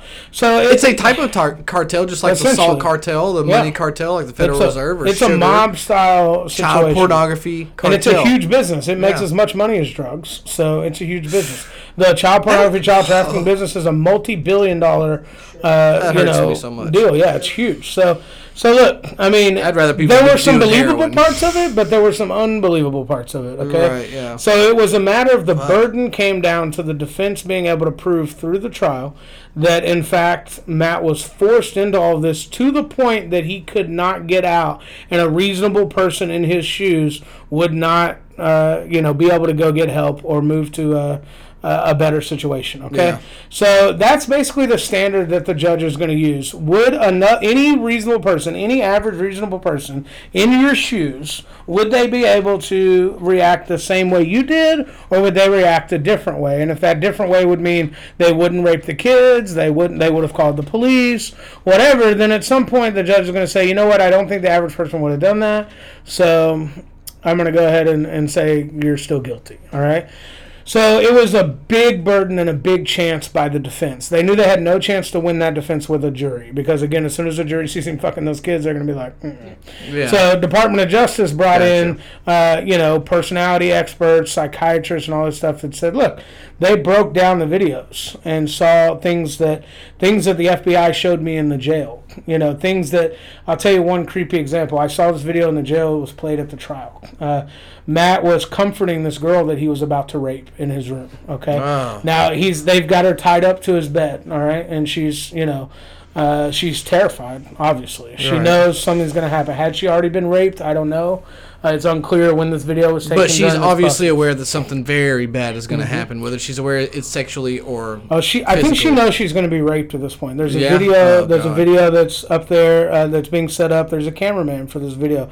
Wasn't always a cameraman for every video. One of the reasons they showed me the video is because the video was taken in his home, and they wanted to help identify the cameraman, and they were hoping I'd recognize him. Now I didn't recognize him, but they made me watch this entire video, which was about 40 minutes long. Are you Uh, kidding me? Yeah, so I watched the entire video, which was just, I mean, I mean, I practically filled a garbage can up with vomit because at some point Yeah. you're like, you can't. not much can you vomit. take of So yeah, it's just ridiculous. So, uh, but in the beginning of the video, you know. Oh. If you think about like you've ever had a girlfriend that's gone through some kind of tough time, you're trying to comfort a girlfriend, Right. you know, and you like brush brush her hair out of her face and shit like that. Like he was doing that kind of shit, like with with this girl. Like he's like brushing brushing the hair out of her face, like calming her down, like it's okay. We're not here to hurt you. It's gonna be fine. Like everything's gonna. And like if you knew Matt, like to hear him talk like that, you're like.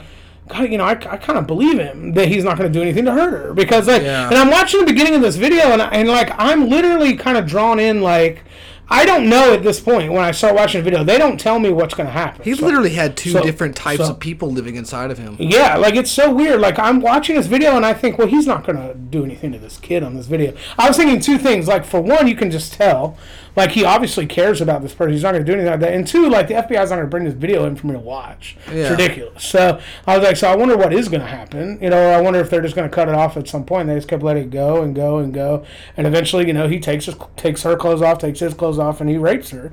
You know, and like goes through this whole process, and he's like, look, see, that wasn't so bad, and like you can just see her give up in the video. Like at some point, she just she just gives up. Oh like she God. knows, like she can't get away. Like he's not gonna stop until he gets done doing whatever he's doing. You know, she's eight years old in the video. Okay, like she's done. Like she's done. She just knows like it, nothing's gonna happen. So. Uh, that moment when someone basically succumbs to the fact that they accept their situation as being the hell that it is and they can't get out of it is a surreal situation. Yeah. Uh, and you can see it. You can see it happen. People that kill people talk about looking in someone's eyes as they die and you can see the life leave their body. Yeah. It's a similar experience. Right. Okay. So you can see the life leave her body. You can see all hope vanish. So the video comes to an end. Matt finishes up, goes into the other room.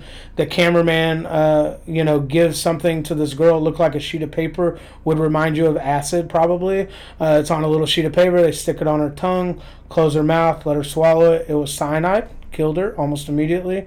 Uh, folded her up, put her in a duffel bag. So took her, there was a dumped her in level of river. necropedophilia. So- I can't do it anymore. Well, no, she. I mean, no. It's, I mean, it wasn't necro pedophilia. I mean, he he didn't rape her and or didn't kill her and then rape her. He, you know, he raped her first, and then they killed her because they were done with her. Gotcha. You know, they were just going to dispose of her body. That was it. So then they rolled her up like in half and literally put her in a duffel bag, and the guy just picks the duffel bag up.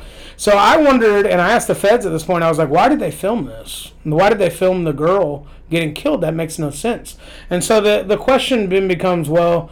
We think that someone above Matt needed some pr- approval or some proof Right. that this girl's been taken care of. Yeah, some some higher chain of the hierarchy Yeah. had he had to prove to them That this that he was done. worthy and that he was disposing of the evidence and doing it cleanly Right. so that he could stay into the operation without threat to his life. Right. So I mean, there was a fear tactic. So this is well, this is the uh, this is the strategy that the ju- that the defense used is that yeah he had to prove to them that he was actually doing what he said he was doing because they threatened to kill him. All right, uh, because he had let a couple of victims go. A couple of victims did get free, and he let them go, like dropped them off somewhere on the side of the road, kicked them out of the car.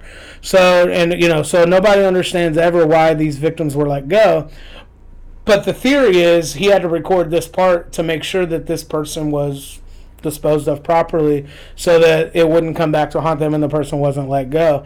So that was a defensive strategy. The FBI doesn't God, think that's America. why. The FBI thinks that it's because, uh, you know, they just wanted to make sure it was it was done right, not because uh, he was going to let anybody go. He said, "I think they think the FBI is convinced that Matt did everything he did at the direction of these people he's working for, Right. Uh, but not in a way that he was forced into doing it. Matt was a willing participant. He was an employee taking orders."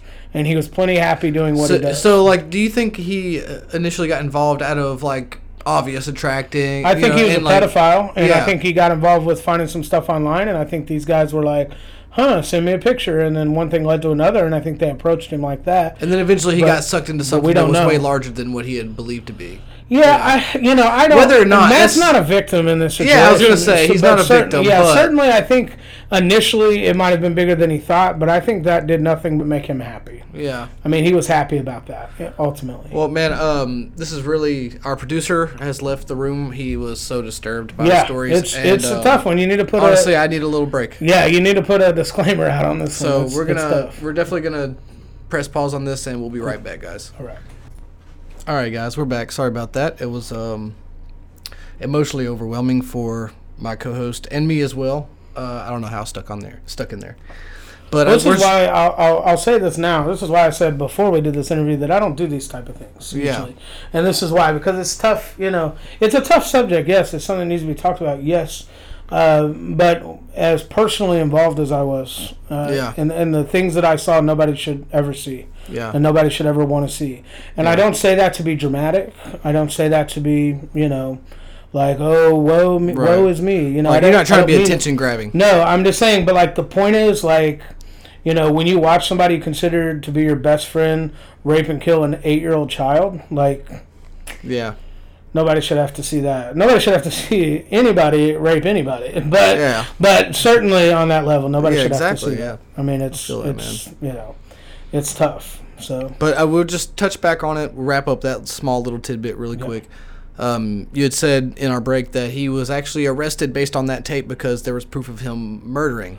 Well, so child, yeah. so in, in his original trial, he wasn't charged with that. So Okay. with murder, so he was never charged with it. But they had that tape on because they yeah because they never found the body of the girl, so they weren't sure that she was dead. They thought that could have been something to knock her out, and she could have been transported. Okay, they didn't know what it was, Okay. but then they found her body later and were able to autopsy it and confirm.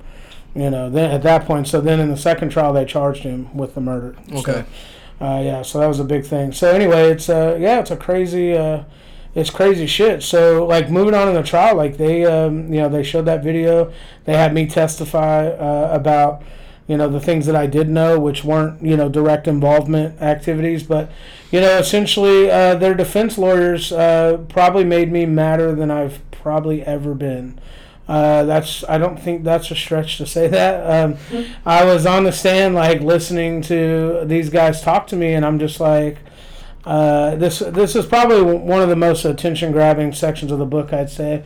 Uh, I'm first of all, Matt the whole time I'm testifying is like you know giving me like he's like egging me on like giving me like he's smirking and smiling and like Yeah. grabbing his dick and like Oh, doing all kinds of just to fuck with person. me like just to God fuck with me America. so, and then his lawyers were just like ripping me up one side and down the other, you know, claiming I had sex with him and that I'm trying to cover all this up and that Matt confided in me about all of this stuff and I should have known and why didn't I report it? But really, you know, he never confided me in anything. I never knew about any of it. Yeah. Right? So I never knew about any of it at all. The story was the story that the court systems had were exactly opposite of what was the truth. Is Right. basically what you're saying. Well, n- I would say the def- what the defense was saying was the opposite. Okay, of- yeah, of- yeah. So I mean, uh, I think the prosecutors had it right. I mean, he was willful participant, but the uh, the defense was trying to argue that you know this he was just being made to do all this, and as part of that defense, it was well, yeah, and he told you right, talking to me like he told you, but I said no, he didn't tell me anything about it, and they were like, well, isn't it true that uh, you're just trying to protect yourself now, you know, and isn't it true that you know uh, that you were just having sex with him at the time? And you didn't want anything to interrupt that. So you know, Yeah, it was all just bullshit. I mean, I was pretty irate at the accusation. If I had known something like that, I'd have turned him in myself. Yeah, absolutely. I mean, I would have. I mean, I don't care how much you're friends with somebody. Like, if you find out they're doing shit like that, you're gonna turn them the fuck in. Yeah. right? Or you're make some just new as big a fucking piece of shit. Yeah. like you're just as big a piece of shit as they are if you don't. So I mean, it's it is what it is. But you know, so I would have turned him in, and you know, they were just making me irate. So it was crazy. You know. God, man. So it's just it's really interesting to me how slowly the justice system works. Um, specifically the judicial branch, obviously, like how the courts slowly move up from you know state to circuit to, you know, uh, we said the the federal level, and then Yep. jump back down to a state level. Well, see, this was all in the federal level. Uh, on on this particular case, it was all on the federal Okay. level. It started out at the district level, uh, district court, which is where all federal cases start. So, in the state of Kentucky, district court handles misdemeanors, Okay. circuit court handles felonies, and then we have the, uh, the court of appeals. Okay. All right. So, on the federal level, district court handles all dis- all federal crimes. Okay. Circuit court is appeals court in federal court. Okay, right, and then you right. have the U.S. Supreme Court to go beyond that. So this went in district court, uh, loses the appeal at the circuit level, moved up into the uh, appeals court, that moved into circuit court, lost that, moved into Supreme Court, who then Wow. overturned it, shoots it back down to district court to allow that to continue. So that's basically yeah, you painted a way better picture than I was. So yeah, I was it's, painting. it's like a ladder effect, you know. If, Yeah. if it you know if it hadn't got overturned by U.S. Supreme Court, then the case would have died there. That would have been the end of it. Wow. So, but it did get shot back down, and here we back are. So so intricate. so the craziest part, the craziest part for me for testifying here was Matt was egging me on the whole time, and I sort of made this rash decision uh, at that time to, uh, you know, I it, it was all just kind of overwhelming for me. yeah, I mean, can you know, imagine. we, well, I mean, I can't, but we I talked about, you know, Eric was having trouble listening. A lot of people have trouble listening. For me, I like literally went into like this other phase. Like I, I don't know how to describe it. It was like a rage I've never had before, and I was so mad. Okay, so I'm sitting here and Matt's egging me on and like grabbing his dick and doing all this shit. So I get up and I head down off the stand. And I take a quick look around the courtroom and I realize, like, the gate that I'm going out, I'm going to be feet from him. So it's going to be like my one chance. Like I could, I could do something to him right now. Yeah. And like I really, I have that entire thought process in a period of like half a second, maybe Yeah. to a second.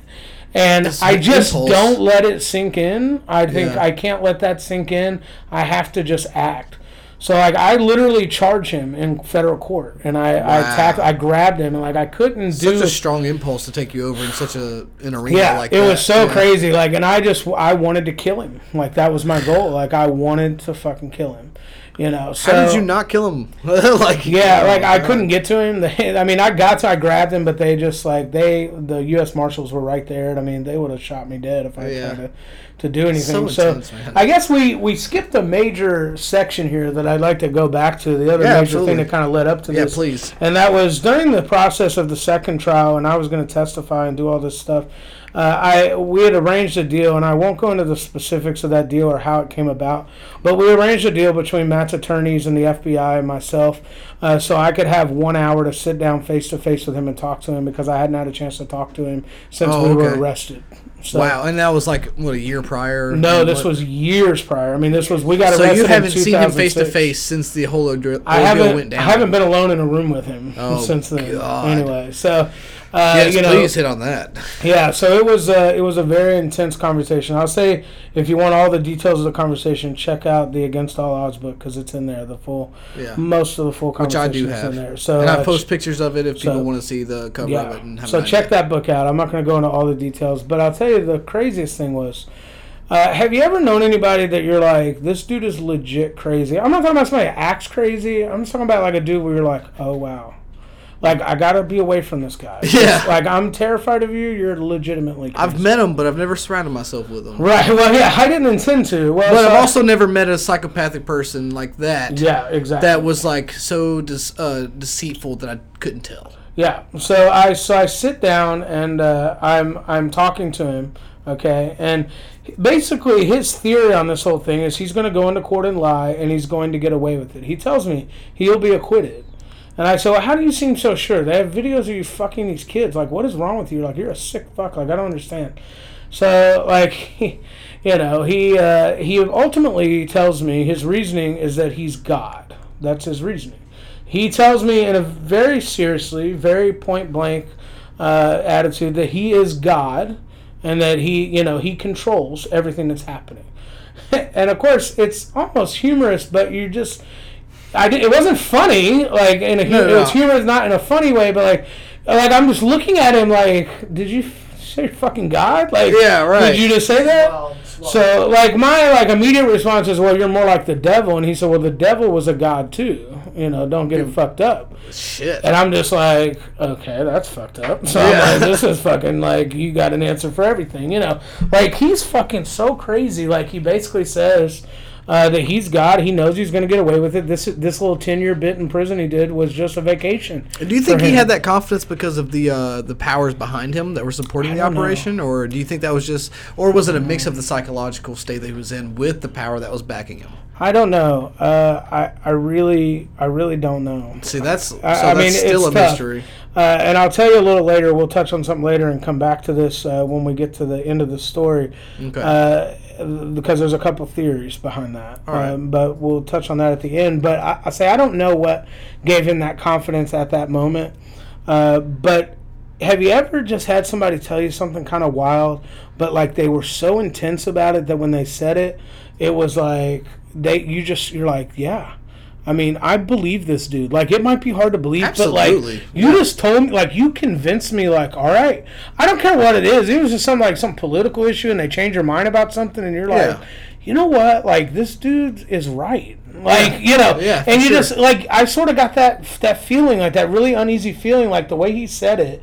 It was just like, wow. So like you're like I I, I don't want to believe you because that's the most absurd fucking thing I've ever heard in my life. Like you're Right. God, but like he said it with such uh, confidence Like that it's like he believes it. Like Yeah. I, I, I at that time I'm like. He fucking believes it. Like he thinks he's God. Like he thinks he And controls I. I will say, people who believe that they So- are right have a lot of power. Yeah, yeah. I mean, absolutely. I mean, he, he's he's definitely uh, he's definitely out there. I mean, uh, grandiose delusions. Yeah, something uh, we we yeah we could say that. I see. Uh, yeah, I see you uh, kind of going with that. Like that's. I mean, delusional, yes, but here's where the story gets fucked up. We'll go back in the courtroom, okay? Okay. So I attack him. I, I, you know, they of course take me down, put me in cuffs. The FBI pulls every string they fucking have to not get me charged. Okay, because they were like, "Well, you can't blame the fucking guy, right? All right." So, Yeah, I mean, yeah, right, right. You know, I mean, He you wants can't to blame fuck the him guy. up. Like everybody too. wants to see this guy dead, so you Yeah. can't blame him. So, so there's that. So I don't get arrested, uh, thankfully. Uh, so they move on to the trial. Uh, the judge gets the case eventually after closing arguments. He gets to make a decision. Uh, when he comes back in uh, to make this, he gets his verdict, and he comes back in. Uh, he, as all judges do, they give their opinion of the case through like a long sort of eulogy, if you will. Like they go over every point of the case that they found relevant to the verdict. Okay. And ultimately, despite the fact that he saw Matt rape children on video, multiple psychiatrists testify to the fact that he uh, was a willing participant and not being forced. And despite the fact that many of the videos were recorded in a room with him and a minor and a camera and no one else, no cameraman, no one there to be holding a gun to his head. Despite all of that, uh, the judge determined that he sided with the defense that Matt was actually being forced into this and that there was no way he could have foreseeably come out of it. Uh, they convicted him of uh, lying to the FBI at one point. So uh, they ran that sentence concurrent with his current sentence that he was running, uh, his to which he still had a couple years left. What does that serve. mean? What does concurrent mean? Concurrent means they're going to run it in with the sentence that you're running now, so you don't serve any additional time beyond the time that you're currently in okay. in custody for. And the prosecution can't appeal an acquittal, so there's no appeal to it. It's done at that point. So essentially, in 2016, he was let go, and he's So free. you're He's no. free. I was I was so hoping you weren't getting to that. Yeah. He was let go. he was let go. They He were- was acquitted. He lives in Berea right now. He's He's Free. on the street, free. On the street. He's a free man. He walks around free right now. In He federal was court- originally sentenced 101 years with two consecutive sentences that so the judge knew he would never get out of prison. Basically, a life 100 sentence. years and a day. All the Yep. way to the end of this mm. story to where now he is free yeah free. in the state of Kentucky where he started the operation. Yep. Yep. Free. 100% free. And that's in against all odds. so that last yeah, part. Yeah. And then it. the first part was up until then. the, The first book. the first book. So the first book covered up to my release from prison, and it stopped there. So his retrial and all. And that's that. why you produced it eight years later, is because that's when the trial mm-hmm. finally ended. Yeah, the trial didn't end until 2014. I, I wrote the first book in 2009. okay. So the trial, the second trial didn't end until 2014. So that makes more sense on the release. And then I yeah. divided, I, or I, I debated a long time. I mean, about releasing the second book because it was very difficult. At that point, it's like you want to be that writer that ha- that writes the happy ending, and there was no happy ending here. Yeah. Right? There was no. That's the and, then- worst and then he went to prison for the rest of his life and died. a horrible Hooray! death. You Yeah, know, but yeah. there's none of that. There's none of that. He's walking around free. Because this is the reality. Yeah. This is the reality we live in. And, and, people and need the to reality understand is, that. he went into federal court, had dozens of videos showing him raping minors on video, and he was let go by a judge who thought. And that the into- judicial system of America. and that's so on the we are. federal level. So you asked me, yeah, as a federal judge, uh, and you asked me earlier, like why did he have that confidence? Well, one theory that's floated is they have millions of dollars. These people, Yeah. Uh, and one theory that was floated is that the judge was paid off. You know, so is And that that's true? honestly what I thought. You know, is said that true? yeah. I don't. I don't know. Of course, I don't have anything to substantiate that. I have no idea. Uh, obviously, neither does the FBI and the Department of Sure. Justice because they Yeah. certainly uh, explored all options. But Okay, so this is like left field as fuck. Okay, so it could be totally wrong. I mean the um, what's it called? The um, I I, I I mean you think that like the planes crashed in the 9/11 like on 9/11. purpose? What's it called? Conspiracy. Like- Conspiracy theorist, and that one's obviously true. But um, Alright. That's but, another um, topic. it- it's conspiracy theory, it really could be. But I mean, um, do you think the uh, judge might have shot it down because there's higher level shit going on?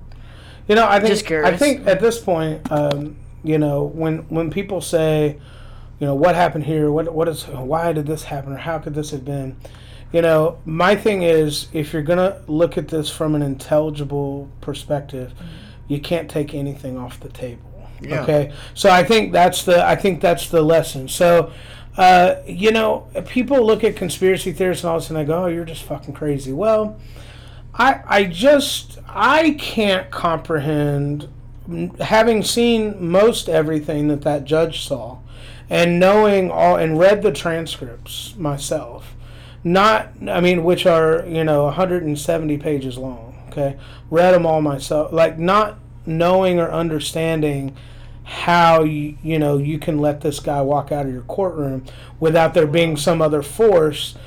Is there some conspiracy? Was there a payoff? Was there I mean I don't know. I see what you're saying. but how could there not be? I Like- almost, I almost hope there is, only because I can't see faith in the any other way. I can't see any other way for this judge to have legitimately Yeah. come to this decision. And if that was the truth, it'd be very hard to come to terms that a human being, a single human being, came to that decision when there's so much proof. And I think that's what you were saying with um, you need to uh, speculate more. Yeah. Basically, like on an intellectual level, Yeah. if you're discussing everything that has uh, occurred during all these events, Yeah. you know, there's a lot. There's a saying like you're being, you're, you're speculating. You're speculating when people are having a conversation and somebody has a good sure, point. and you have to keep it But as that's speculation. good. Yeah, to keep speculating. I mean, you're speculating. And people that's say that that is, out of yeah. defense because they're like, don't st- don't speculate that because Well, you're really climbing on the truth here. Yeah, I certainly Yeah. don't know if that. Ha- I don't know. The judge might not have got paid off. The judge might have legitimately come to this decision. Yeah. I just find That needs to be considered. I just find I don't. I'm not going to say I find it hard to believe, but I find it hard from my. If I was a judge, and again, I, I can absolutely admit that I don't see this from a non-biased perspective. Okay, Yeah. so absolutely, it might be hard for me to say. All right, Yeah. I don't Yeah. see how they come up with it. You know, okay, maybe there is. I mean, you know, but. I, I looked at this at every angle from different. I went to law school, graduated law school, and went back and went over the whole entire case again with the knowledge I gained Did you do that school. in uh, with the ambition of this case? n- you know, Or was that in general? Once you once you like, okay, did this case kind of ignite that ambition because oh wow, the justice system is corrupt. Wow, I really don't know much about law like I thought. You know what? I'm gonna go to law school and really revisit all it this, really and then that, beyond I wouldn't say that's the thought process. The thought process was there is more we can do than we're doing. Okay. Okay. So you want to be a power. legislatively, from a political standpoint, there's more we could do that we're not doing. From a law enforcement perspective, there's more we could do that we're not doing. agree. And there's a lot of stuff that we are doing that we shouldn't be doing. You know, I usually don't like blanket So- statements, but I agree with all three of those. So that's so that's what I said was in order for me to go in and change laws to have an impact, I need to go to law school and understand the law. So I can make that impact. I said when I got out of prison, I said I could have gone home, and I say this now. I didn't think this way then necessarily. I didn't think about it one way or the other. I just was sort of reactionary. I got out of Please prison. Please pause real what- quick. This guy was in jail, guys. I mean, like, j- Falsely just accused. To re- and No. Just to lay out again, this guy was in jail for no reason. I mean, like, this guy better, like, bettered himself, and really, like, he went he went from jail to making it better. 'Cause it- a, a lot of guys would go to jail and fucking hate everybody. Yeah. And this guy's really. Giving yeah, a he's fuck. got a great point. I And always have a he- lot of he's respect for giving a people fuck, and that who really do that. vibes to me so hard right now. This guy went to jail like on false pretenses and get and still gives a fuck, and that's awesome to me. To come out with a And mission, which I'm- I was my I'm next checking it out now. question. But yeah, I mean like this. Well, guy and, and that's a the fuck, thing. Like when you go through a situation like this, and I and I can tell you for uh, you know I, I don't consider myself a motivational speaker at all, but I will say this can apply to a lot of people's bad situations. When you whenever something bad happens to you, and going to prison for three years is fucking awful. Uh, On top of all the shit that happened, you know, with Matt and all that shit, and, and I lost all my friends. Okay, Yeah. no friends. I had to start over. You know, so it's a huge. It's terrible. You know, uh, my mom was That's a a rock for me, me. and that was Yeah. a big deal. My friend Nissa, I, if I didn't give a shout out to her, would be I'd be remiss because she's the only one that really stuck with me through the whole thing. Uh, knew me before, stuck with friend, me, man. and still, and That's she's an a friend. she's a hardcore friend that I could never. I, I'm just in such debt to Much respect for to that. her. Yeah, but uh, so Nissa is awesome. But you know, that being said, when I got out of prison, I don't think anybody would have blamed me if I took two years to crawl in a corner and cry and poor me. Absolutely, you and all this reason. happened to me and blah That's blah blah. That's to be expected from me. Yeah. Honestly, I mean, like, So, like you but for fucking me- came through, and that's so that's so inspiring to me. It really is. Like you fucking. Most guys come out of prison and then they say, "Fuck everybody, I'm gonna do worse now." Yeah. But like you Yeah. actually gave a fuck, and that's awesome. Uh, well, my thing that. is like I can take this experience and I can take what I learned from it because I did learn a lot. Uh, not all of it was shit I ever wanted to know, but I but I Cool. did learn a lot, yeah. and I learned things that I can use to make a difference elsewhere. And playing the pity me thing just it doesn't It's not an attractive. it doesn't look, man. do anything Yeah. to it's not help a pity me anything. thing to me. I mean, like if So- if I can speak for a minute, I mean, like, it's, it's not a pity me. It's more like a fuck you thing to me. Yeah. Because like It's a good point too. I want to yeah. think that, that I would. I mean, I, I want to think that I would do the same thing as you as you Mm-hmm. have, but most people don't do that. Yeah. Like they they come out of prison and then they are more angry and they say uh, it's it's not a woe is me. It's it's a fuck you. yeah, yeah. But you didn't have that. You you went. You know what? You falsely like, and- a false imprisonment. That's wild. Bull. Yeah. I mean, like, that- to me, that's crazy. I mean, like That's really close to a Nick Yarris yeah, situation. you come out of prison, you're like, I didn't get put in prison for a reason, and you should be more angry. But these other guys, they come out angry and they just fucking say fuck you. But you're like, you know what? Let's make this situation better. And that's where I'm really inspired by. Well, I mean, and, and that's the thing. Like, uh, you don't get anywhere. uh, First of all, feeling sorry for yourself in your situation doesn't solve anything. And and believe me when I say there was a tremendous amount of anger. Uh, I was angry at the FBI. I was angry at the local police. Angry at the prosecutors. Angry at Matt. I would have too. You know, uh, that being said, and, and still to this day, I hold some of that that anger. I've tried to let most of it go. But even at the end of the Against All Odds book, like I got to that point where when Matt got out, when he was, and I knew he was 20 minutes from me. yeah. I and I knew his address because he's on the sex offender registry. Oh so I have his fucking address. I was gonna ask I, that. I, so the end of the book ends, uh, and I'll I'll take it a step further than the book because I cut it off just to leave a little mystery because I'm an asshole. but uh, for the first time, I reveal what happens at the end of that book after the end of that book. But Okay. so I end the Hell book yes. with me. Literally, I I took my uh, I took a gun, I loaded it, and I drove there to his house. Oh wow. Uh, and I, I sat outside, you know, just a few houses down from his house, and I thought I'm gonna kill him, because I promised him. I promised him. I also met a victim through the trial who was raped and and lived. You met a And, victim. and I met one of the victims, and Wow. I, I mean, told her, that's I fair, said, I said, listen, I had a private conversation with that chick, and I said, look, he will not get away with this, and if the courts let him go, I will kill him myself. I said, I promise you, I'll do it. And I told him to his face, if they don't kill you, you know, one way or another, I'm gonna be there the day you die. Either they're gonna be putting a needle in your fucking arm, and I'm gonna be there looking at you, laughing, Yeah. or I'm gonna put a bullet in your head. One way or the other, I'm gonna fucking kill you. So I sort of felt this obligation. It's sort of like you make that promise that you mean. You definitely mean that when you say it, but you never think you're gonna have to do it because you think the system will do it for you. You don't have to do it. Yeah. But but like then when the system so, doesn't right? do it, you would love to believe so. yeah, you would like to think so. And then then the system doesn't do it and then like it's really easy to talk yourself into you know, not only do I don't feel like I don't feel like I have a choice but to follow through with it now. right. All right. That's the Uh, vibe I've but also, I don't think anybody's going to be too surprised or too upset about it. Yeah. So I'm like, ah, you know, so ultimately, obviously, I didn't kill him. I'm still sitting here.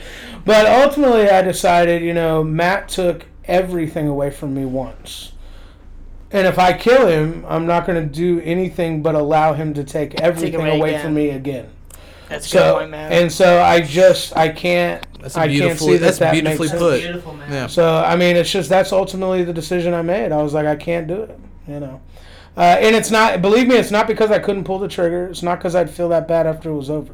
Right. Okay? I, I've been in tough situations before. Believe me, I think the world would be a better place if you were dead. But the repercussions you would have taken after Right. the act would have ruined your life in a second Yeah, time. exactly. Would But for a more legitimate and then I'd be in prison yeah. for the rest of my life for something I did do. Yeah. So there's, and then I can't really say fuck the system because like I'm like, well, yeah. Well, I did. Why'd fucking they kill him though? Oh, Yeah, of course I wouldn't get acquitted. You know, I would go all the way. You know, but uh, Well, he was already a part of this. Yeah, Well, so- just throw his ass in jail. He's had enough. But I feel like I'd probably lose less friends because they'd be like, I mean, you did kill him, so fucking cool with that. Right, Yeah. yeah. I'd probably get a lot of support. Yeah. You probably have a lot of cigarettes for currency in prison. yeah, no doubt. I would have a lot of that. So, yeah, it would be awesome. But uh, I, I just can't. Uh, I just couldn't. You know, it's not something that was the right thing to do. And, and I've had uh, good friends around me that have reminded me of that in weak times when I've That's because I still even as as soon as a year ago. Still got back into that. You know what? Fuck it. My life's not great right now. Fuck it. I'll just kill him. You know. Yeah. It's like you know. I mean, I, get- I I've been there. You know. I go back there every now and then in weak moments. I think we all have weak moments Absolutely. uh, where we have bad things that we try to get over, and we kind of revert back to that. And you know, I think that that gets to that point. What's that? Okay, so I'm, I'm not gonna express all the shit that's going down in my life because man, like your shit's way crazier than me. But I mean, um, with my little brother, I mean, I've been going through some real hard shit. I'm really fighting it. Segue to Um, weak moments. Yeah. Yeah, it's, it's, it's weak moments. And, I mean, I've had, I've been like, tell me where the fuck he is. I'm gonna find him and beat the fuck out of him, or kill him. But then I, but then my better family, you know, my mom or my you know uncle say belay that shit, dude. No, Yeah. calm it the fuck down, and, and then I talk through it, and then I just drink myself to sleep. Yeah. But I mean, like I can really respect like I can't imagine being in your shoes because I've been, been in my shoes Yeah. where I'm like I was about to find this kid and beat the fuck out of him, Yeah. and this has been in the past two weeks. Mm-hmm. Yeah. And when I mean, home, yeah. if, if if it was like that, you're a better man than me, because I I would have found that guy and and and, and I would have pulled up to that guy and I would have killed him, Yeah. and and that's a bad decision, and I as as some mad respect for me. To, that you refrained because that's a much better man because you would have been behind bars for no reason. Mm-hmm. I, I mean, like you killed a guy obviously Yeah. for a reason. But Well, I kind of, I kind of looked at it like he would get the last laugh, even though he'd Exactly, be dead. that- He'd be like, "I still fucked your Yes. life up worse Yes. than you know." I Yeah. mean, so it, yes. you know, would the world be a better place without him? You know, yes, but I do think the world has its way of working things out. But you're And here with us right now, and that that's great because I mean, like we might not have that many listeners now, Yeah. but in the future, you know, this could go out to thousands of people, Yeah. and, the, and the, pe- people get inspired by you, Yeah. and that's why that's why we do the podcast. Uh, yeah. That's Yeah. why I do the podcast Absolutely. because I mean, like these early episodes. I mean, we're on episode seven, This is What? this is six. Six? Sorry, excuse me, six. Yeah. And I mean, most podcasts on on episode six are dog shit. I I'm just saying because like it, that's how podcasts are. I mean, I'm kind of I mean, dog like- shit, so I get it. No, No, I'm just- I get it. I mean, I get it. I'm not- Sorry, let me rephrase. No, I understand. so I mean, like, saying. like most podcasts, they really don't find their stride Yeah. until episode hundred. yeah. But I'm proud of this episode right now, mm-hmm. and I'm really glad this this this talk is going out to people. Yeah. I really am. Well, and, and that's why I I- wrote the books because I think people need to know, Yep. you know, this stuff. And it's not about me. Uh, and I, I tell people all the time, they say, "Well, this is what uh, this is what happens." You know, you have to write this book. This is a bad thing that happened to you. I'm so sorry this happened to you. I'm sorry you went through Right. this. But it's not about me. It's it's not about me. There are children out there that didn't live through it. It's about them. There are children out there that did live through it that wish they didn't. Okay, it's about them. Uh, You know, I mean, there it, it's about it's about those people. Those are the ones. Those are the people we need to protect. Exactly. I mean, there's man. there's people uh, in this world that their entire job and their and their entire will is to do harm on children, and we have to we have to work with every bit of resource we have, and that means sometimes uh, regular people just have to step up. And, and and I don't mean to take the law into your own hands. I just mean be vigilant. You know, keep your eyes on, protect your own children, your own family, your own Yeah. brothers, sisters, kids, whatever it is, ne- nieces, nephews, whatever. You know, I mean, you, I know you think that kind of shit is not going to happen to you, but I'm going to tell you, I walked into a Kroger today and got punched by a crazy I old mean, like, man. for me, so fucking happen shit to- happens, Today. all right? Today, on the way literally- mm. here.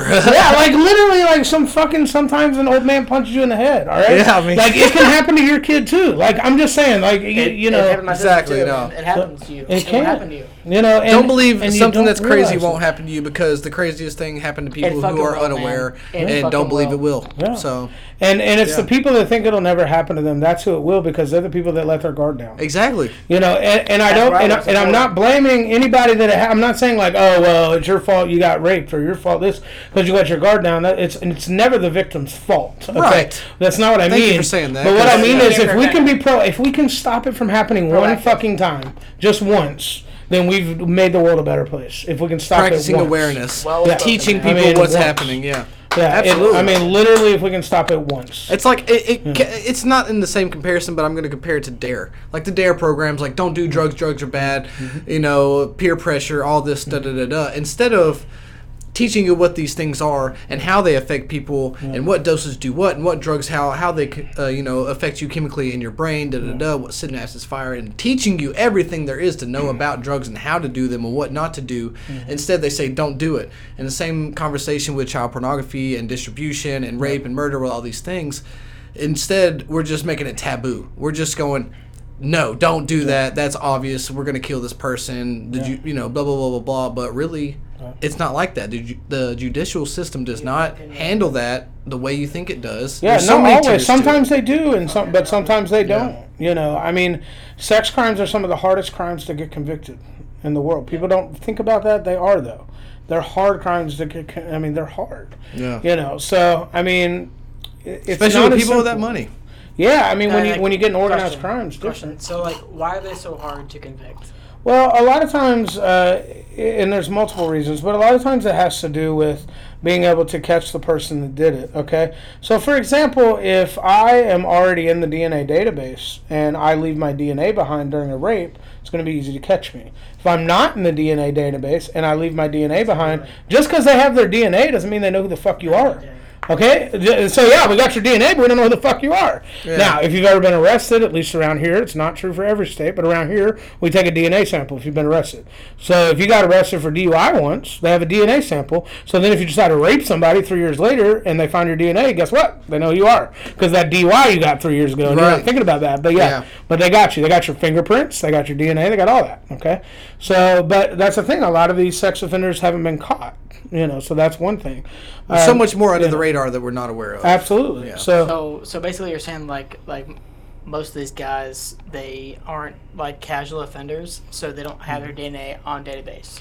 yeah, I'm going to say that I'm going to say some are. I'm going to say the recidivism rate among sex offenders are the highest of any crime, which means sex offenders that get arrested and released are are the most likely of any crime to commit another sex crime. Okay, they're more likely to reoffend. Naturally, that sounds that sounds very that's, reasonable that's and just a yeah. fact. Okay, Yeah. so Very uh, so yeah. I'm, I'm going to say that you know part of it is being able to identify, and part of it too is a matter of you know consent is a big thing because here's the thing: like if I say, "Can I have twenty dollars?" and you say, "Yeah." Here's twenty dollars, and you give it to me, and then I walk outside and you call the police and say, "Jon Bush just robbed me of twenty dollars." yeah. Well, so here we have my word against yours, okay? But ultimately, I'm going to say no, no. He gave it to me, and then the police are probably going to say, well, yeah, I mean, he's saying you robbed it. Can you just give it back to him? Like, how can we just do that? And they're probably going to squash it, okay? Because it's my word against yours. But now, when, when it comes to so when it when it gets into like a sex crime, though, we have consent, okay? If I say. Hey Eric, let's have sex, and you're like, okay, and then later you're like, I'm not gay, I don't want to have sex with you, and then it's like, okay, boom, like suddenly now we have now we have a problem. You know, you said yeah, and so we have a consent issue, and it's difficult to prove because we're gonna go to court. I'm gonna say yeah, Eric totally said he wanted to have sex with me. Uh, Eric wasn't high, he wasn't drunk, he wasn't under the influence of anything, and we had sex, and then he decided, oops, I'm having a you know, freak attack. I didn't mean to be gay right there, so now he's mad. So, question. So, so you're saying that like it's hard to take back. So like like with, with with the money situation, you give it back, yeah, but with that situation, Right, you with the can't sexual give it can't get it back. Yeah. Right? yeah. Okay. I can't I unfuck Okay. you in the butt. Okay, point, like yeah. I can't. Like once you've been fucked, you're fucked, right? Yeah. Like I It's can't. over, right? I can't unfuck you. So it's been done. There you go. Like there's some people I wish I could unfuck, but I can't. I fuck them. So, Me too. so like it is a thing that everybody probably can relate to. But that being said, like you know, he said, she said. Makes it really hard for the lawyers and police to figure out if my story is similar and your story is similar, but l- their key facts are a little different. Like, yeah, he said he wanted to have sex with me, uh, and then you say, no, I didn't say that. He just had sex with me and then you know it's like you know we got to work out like how does this uh, you know how does this work? You know like and that working that out is very difficult. And that's all relative to very what we originally started talking about was the intricacy and the layers of the judicial system when it comes to some kind of case complicated as child pornography, distribution, rape, and murder. now when it when it i think when it comes to child porn it's a little different because there's no consent at a, at a young age. Right, absolutely. if you fucked a 12 year old you raped her period. But just your example showed the complexity of the court system in Right, general. exactly. Because the consent is only Mm-hmm. as, you know, necessary in the situation. Right. It's not a Well, keep in mind, all sex crimes are not involving children. I mean, f- certainly there's a lot of sex crimes that have nothing to do with children. you Right. know. Uh, just, you know, raping I'm sure someone there's in always- general yeah, has yeah. nothing to do with a child. If I rape Eric, it's not a. I don't mean to, like, always talk about raping you, but it just. you seem to be my example at the times. moment. Yeah, I'm just saying. Thank you. But I just mean, like, if, like, if I. look at this guy. Like, if I rape Eric, then it is what it is. Like, he's, you know. Uh, you know, there's there's no child involved, but like it's still rape, it's still Right. sex crime, right? Okay, but ultimately, when it comes down to it, like it's going to be my word against his, uh, and there's going to be, you know, they're going to do a rape kit, they're going to do investigation, they're going to try to figure it out. But if there's no evidence of a struggle and there's no evidence, I mean, at some point, it's it's really hard for them to convict on that. Now, if uh, if a eight year old, if they find DNA from somebody on an eight year old, well, okay. It's like that. But I mean, that's rape, so it doesn't fucking matter. If they find your cum on an eight-year-old, then you're going to prison, bro. Like, there's no reason that should happen. Yeah. Nobody accidentally like blows a load on a kid unless they're doing something really fucking wrong. All right. so that's never gonna happen. Like, never. Like, I don't mean to make a joke about that. I'm just saying. No, like, you're good. It's just- like the point is like you. Nobody can be like I accidentally fucked that kid. That's Yeah, never yeah, happened. for sure, absolutely. I've gotten drunk as fuck, and I've never just accidentally fucked a kid. Yeah, all right? exactly. That's Yeah, I never got you. My dick slid in the skin. Yeah, I was wearing socks on the linoleum. Yeah. I was wearing socks and I linoleum. came. Yeah, Sorry, just- police officer. Like it's just not. It's not. It's a completely fucking stupid. Doesn't happen, right? Like right now, I mean, you know, probably everybody's been to a party and gotten drunk and fucked somebody. The next day, they're like, "Well, I shouldn't have fucked her, or I shouldn't have fucked him." Like, like, ah, I was just a little drunk and whatever it happened, but whatever. But you're not going to go to the police about it. You're just going to be like, "I'm not going to tell anybody because I don't want anybody to know that I fucked this person." Yeah. It's So, ridiculous. question about that. I mean, like, if, if if you don't mind a sidebar, that's a big situation now, actually. Yeah. With uh, with women, I mean, not not just women, but like um, the Me Too movement is going a little bit too far, Yeah. and that's where I get scared is because like I want these cases that you're Yeah. dealing with to be blown the fuck up, and I, I want those to get solved instantly. Yeah. But I'm scared that like this Me Too movement, that like people are blowing like the horn. I'm like, I got drunk last night and I had sex with this guy, but I'm gonna say he raped me. Yeah. I mean, I I want to believe every woman because I'm a huge feminist, man. But I that's why that's women. another reason sex offenders are hard to catch and sex offenses are hard to convict because Okay, I someone could lie. And, Yeah. and they have to know. Real quick, I mean, real quick.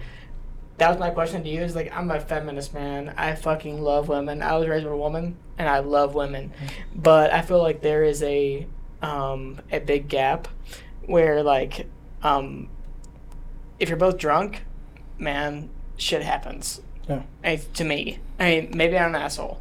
Maybe I'm an asshole. But if you're both drunk, And shit to some extent, yes. I mean, Exactly, I mean, there's a difference in shit happens in a sexual assault. If she says no, she says no. Okay. Obviously, Right. and that's no, that's a wrap, then it's dude. a wrap. You can't do it. But uh, you know what I'm saying is, yeah, if you just have drunken sex with your buddy and you're like, oh, I shouldn't have done that, and then then it's like, well, then that's not rape. That's you made a stupid decision. Like prosecutors aren't going to see it like that either. It's not. It's not against the law to accidentally like get drunk and let one thing but leads to it is, another. and you fuck. But the thing is, like, um, the, the the law now is that if the person was drunk and you had sex with them, then you raped them. Well, here's the thing: if the person is drunk, if if I say, "Hey, Eric, I got this fifth of Makers. You want to drink it all?" and then you're like, "Yeah," and then you drink it all, and I don't drink any of it, and I'm like, "All right, now I can fuck Eric because he That's- can't stop me." see, so that's totally the thing. If we That's what the law split was made for. That's what the law was made Hmm. for. But um, there's people who would like just meet at frat parties or whatever faggot parties, you know. Hmm. So so so like they, they, they meet up, they're at a, at a bar together, blah blah, and then they both get drunk. They go home together, and then I don't like that guy to get accused. Mhm. Yeah, I, mean, and- well, I I, hate to defend the male accused, because yeah. that's not me at all. you know what I'm saying? But I mean, like there was that Yale University case where that guy didn't rape anybody, Yeah. and then he got shamed on and got like put out of school. Even though it was proved later on that he did not write that check Yeah. at all, Mhm. but he is fucked, yeah. and that's why. So that's part of the. That's more of a social issue than a I legal say, issue. oh, Yeah. so sorry, let me finish. Uh, You're right. Let me finish real quick. So it, that's where I get scared, like for the subject, is that like I want this shit to be important. Mhm. Um, listeners, I'm pointing over here. Okay. Yeah. So I mean, I want this shit to be important, and but I feel like it's getting overwhelmed by people wanting to hop in on it. Mhm. But I mean, like guys, just don't fucking rape people. I mean, like Yeah. like that. Let let's be respectful. Don't accuse people of shit for no reason, Mhm. and then you wouldn't be in a bad spot if Mhm. people were accusing people of false shit. Yeah. I want guys to, hey, if you fucked up, admit to it, and if you're doing bad shit, man, don't do bad shit. Yeah. I mean, I mean. it. I just want to say one thing I mean, real quick on that, and in comparison to like a child pornography yeah, ring or something yeah. like that. Connected. Um, I would say the reason why it's such a big thing, like the Me Too movement, as you referred to previously, is that the reason why that's a movement is because it's more applicable to today's culture. It's more relatable to today's intellectuals. Like, there's no child out there reaching out on the internet saying, you know, I've been raped. So a lot of those kids don't even have phones. A lot of those kids don't have any access to the internet. So the Me Too movement's going to blow up, obviously, in my opinion, because these people that are 22, 23, 24, who are out and getting drunk, and some dude takes advantage of them, and then they claim it to be rape, and it's way less significant than a child pornography ring or child rape or murder or anything like that. But the reason why it's so much more blown up is because those kids don't have access like these regular 22, 3, you know, up to 30 year old people who are going out and getting raped. And, But I think in we're talking about two different issues. I don't think the Me Yeah. Too movement has anything to do with uh, child trafficking. I No, I'm I just don't really saying, like, the difference- I could have spoken out of the difference in apologize for that. exposure No, I- I- and the reason well- and what are people more aware of. Yeah, like child thing- pornography, my I had no is, like, idea any of that happened. You're not going to see the Me Too movement come from children because a, uh, well, sex offensive victims are their identities are shielded anyway from media or anything else. So the victim themselves would have to come out. Right. Certainly, as minors, it's even more shielded. Okay, so there's another So there's it, that. yeah. So yes, are there people that abuse the Me Too movement? Absolutely. There's people that abuse everything. Uh, I think the point of the Me Too movement, the the focus of the Me Too movement, has been these entitled uh, men who think they can do whatever they want because of their money, their power, their position, whatever it is. You know, so you're Bill Cosby, you're Harvey Weinstein, protecting these type of people. Okay, so I, I'm saying that you know that is different than we got drunk at a party and I'm going to accuse you. That happens. It's been happening for years. Exactly, Uh, it's yeah. bullshit. You know, and you know I think that the police should start to uh, prosecute women who are found to have lied about that to the fullest extent of the law, and frequently they don't, and I think they should. Absolutely. Uh, I think that if a woman comes forward and makes a serious allegation about a sex crime, that it should be taken of the utmost seriousness. It should be investigated fully. If people should be arrested, tried, whatever. The investigation should take them wherever the case takes them.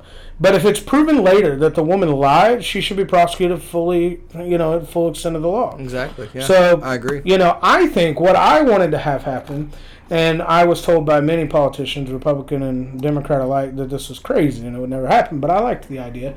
Uh, my thing is, if I accuse you of a crime and it's later proven beyond a reasonable doubt that I lied. And that you never committed that crime, and I knew when I reported it you did not commit that crime, whether we're talking sex crime, burglary, whatever, that I should face whatever length of time or sentence that the other person I was I accusing preached of. that the whole time So, too. so I, I think really. I think if you're gonna say that person raped me and you know they should go to prison 20 years, then if it turns out I lied about it, then I should face repercussions in a similar time frame. If that was the case, if I could get 20 years for lying about somebody raping somebody, then I promise I'd never lie about it. Right. Alright? Not that I would lie about it anyway, but I bet we cut down on that shit. You Yeah. know what I mean? For sure, man. That's a good policy. I believe in that. Yeah, I was just, I was just saying, like, um, uh, like you said, they're not going to be a part of the Me Too movement. It's going to blow up like the Me Too. It's not going to be flooded like the Me Too movement. They don't have as much be. access. Well, here's the thing. And People that's what should I'm be saying, advocating yeah. for them, and that's Yeah. part of what I'm trying to do. Well, I mean, Ashton Kutcher. I don't know if you. Yeah, absolutely. I'm Dude, very familiar The the guy work is doing does. wonders Yeah. with software. Yeah, absolutely. And I, I don't even really understand it, but I kind of get the premise of it. And the dude's Yeah. amazing. He's not Ashton even asking Kutcher is for like any my public. fucking hero, and he's pretty. So there's just like lots There of you things. go. that That's go right up your alley, bud. I'm telling you, he's, he's great. He's great on every level. So I love it. But yeah, I mean, you know, I, I, that's what needs to happen. People need to put in that kind of work. Absolutely, man. So. That's the point. That's, and that's why we I love wrote having the books. I, I wanted to, I want people to know about it. I want people to know that this is a real problem. It's not about me. You know, yes, I went to prison, and yes, that sucked. But it's not about going to prison. It's about that this sort of thing can happen. It's twofold. It's yes, you know, ask for a lawyer because the system can fuck you Yeah. if you don't have money or a lawyer. You know, I think the system's problems are less about a race issue, more about a socioeconomic issue. Okay, I'm poor. You know, a lot of black people get arrested. They're poor. Yeah. That's their biggest problem. Not that they're black. Maybe I'm, I'm not saying race isn't a factor, and that they don't initially get stopped or initially have a problem because they're black. So that's a problem. All right. Right, But yeah. on the backside, once you're in the system, the problem is money, and if you don't have it, you're fucked. So that's just the way it is. Absolutely, man. I So completely agree. you got to have money to hire lawyers and fight for you. I think that's a lot You know. the uh, stereotypical or cliche saying the root is the uh, or money is the Money's root of all evil. Yeah. yeah. but I mean, comes from. ultimately, you have to have it in order to fight these things, and so that's Exactly. that's tough. So that's one. It's also the root of all And good. then- the only thing the money is the root of is action. What you can do, what you can possess, and the influence you can have on the world, which It's is not people's- always the case. It's people's intention and use of the money that's Yeah, the root of all evil exactly. That's the what I'm money meant to say. itself That's a isn't, great isn't way, anything. But you know, I mean, uh, as they say, a needle full of heroin's never killed anybody until you shoot it up. Absolutely. If you leave it laying on the table, it's just going to sit there. So right. The whole like Nah, the jokes against like guns kill people. No, they don't. It's the people shooting the guns. yeah, people have to shoot the guns to kill people, right? Exactly, so it is right. what it is. But yeah, ultimately, that that's a big thing I want to bring attention to, and the fact that this, uh, you know, sex trafficking is such a huge thing in this country because people don't know about it. And I want people to know about it. It's a huge multi-billion-dollar business. Multi-billion. That's with a B. Yeah, multi-billion. That's huge. That makes me sick. That's huge. You know, it's a top three uh, most profitable business in this in this country. Sex trafficking of Top children. three. Yeah.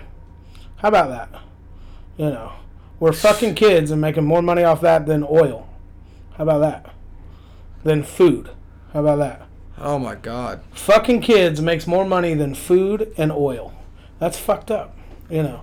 Right. Come on, guys. Like that's that's a problem. Like if it's not if it's not solved, then we're just going to continue to go down this path. We're never going to eradicate it, just like the war on drugs, air quotes being done here. Right. War on drugs. I mean, yeah, that's it's a war we'll never win.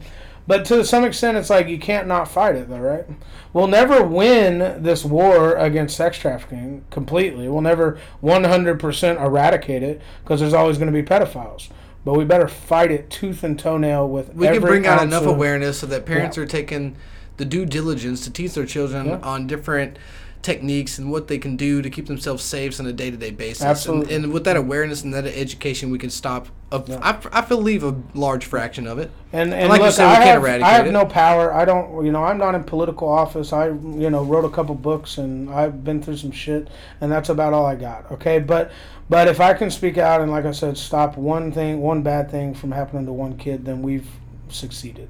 My goal is succeeding. If I can do two, that's twice as good. Absolutely. Four, man. that's twice as good as that. Well, Yeah. man, I Great. think you have a very crazy story, uh, intricate details that I might have not want to hear, but I think people need to.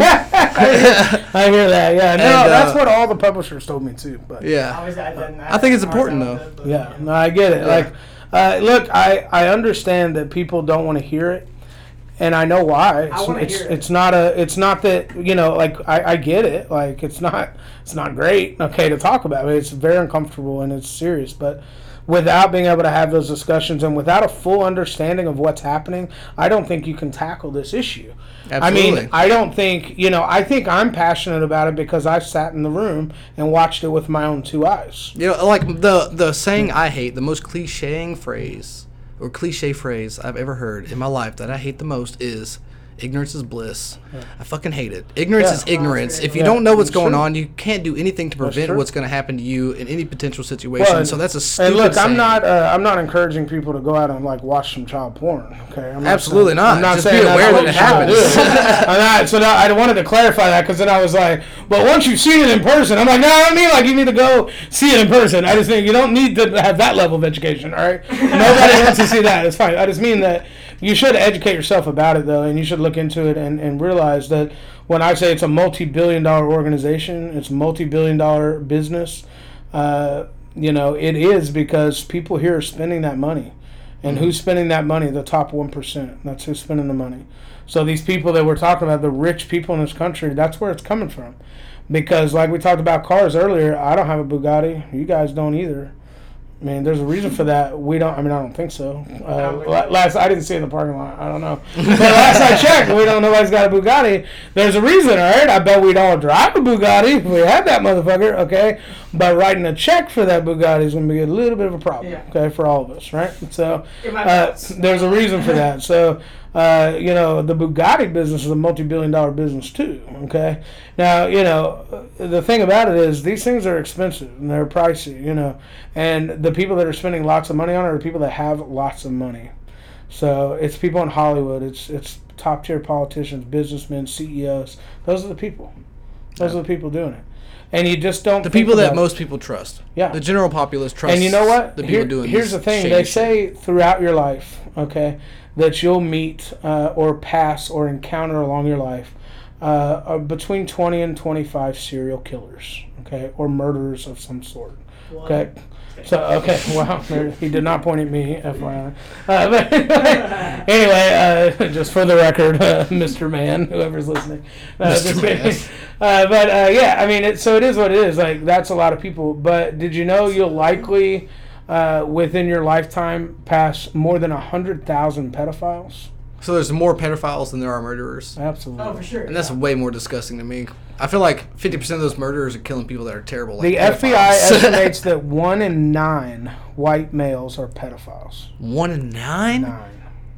It's question. I never want to be Question. in a room So, um, with 10 white so dudes ever that again. stat- That's and I mean I'm not saying only white guys. Don't get me wrong. Like black Wait, people are like, pedophiles too. I'm real just saying. you know, so, so, so that stat is like people who have the drive to do it or have done it. So it's not based on uh, you know has done it. It's based on the estimate of the people they've caught versus the numbers that they think are still out there that haven't been caught. So Uh, it's the drive. So it's the Right. drive, right? So it's it's people that are actively involved. Now I'm not saying one in nine adult males would rape a kid, all right, but they may participate But- in child but they have pornography, the, feeling download it, it, you know, right? right?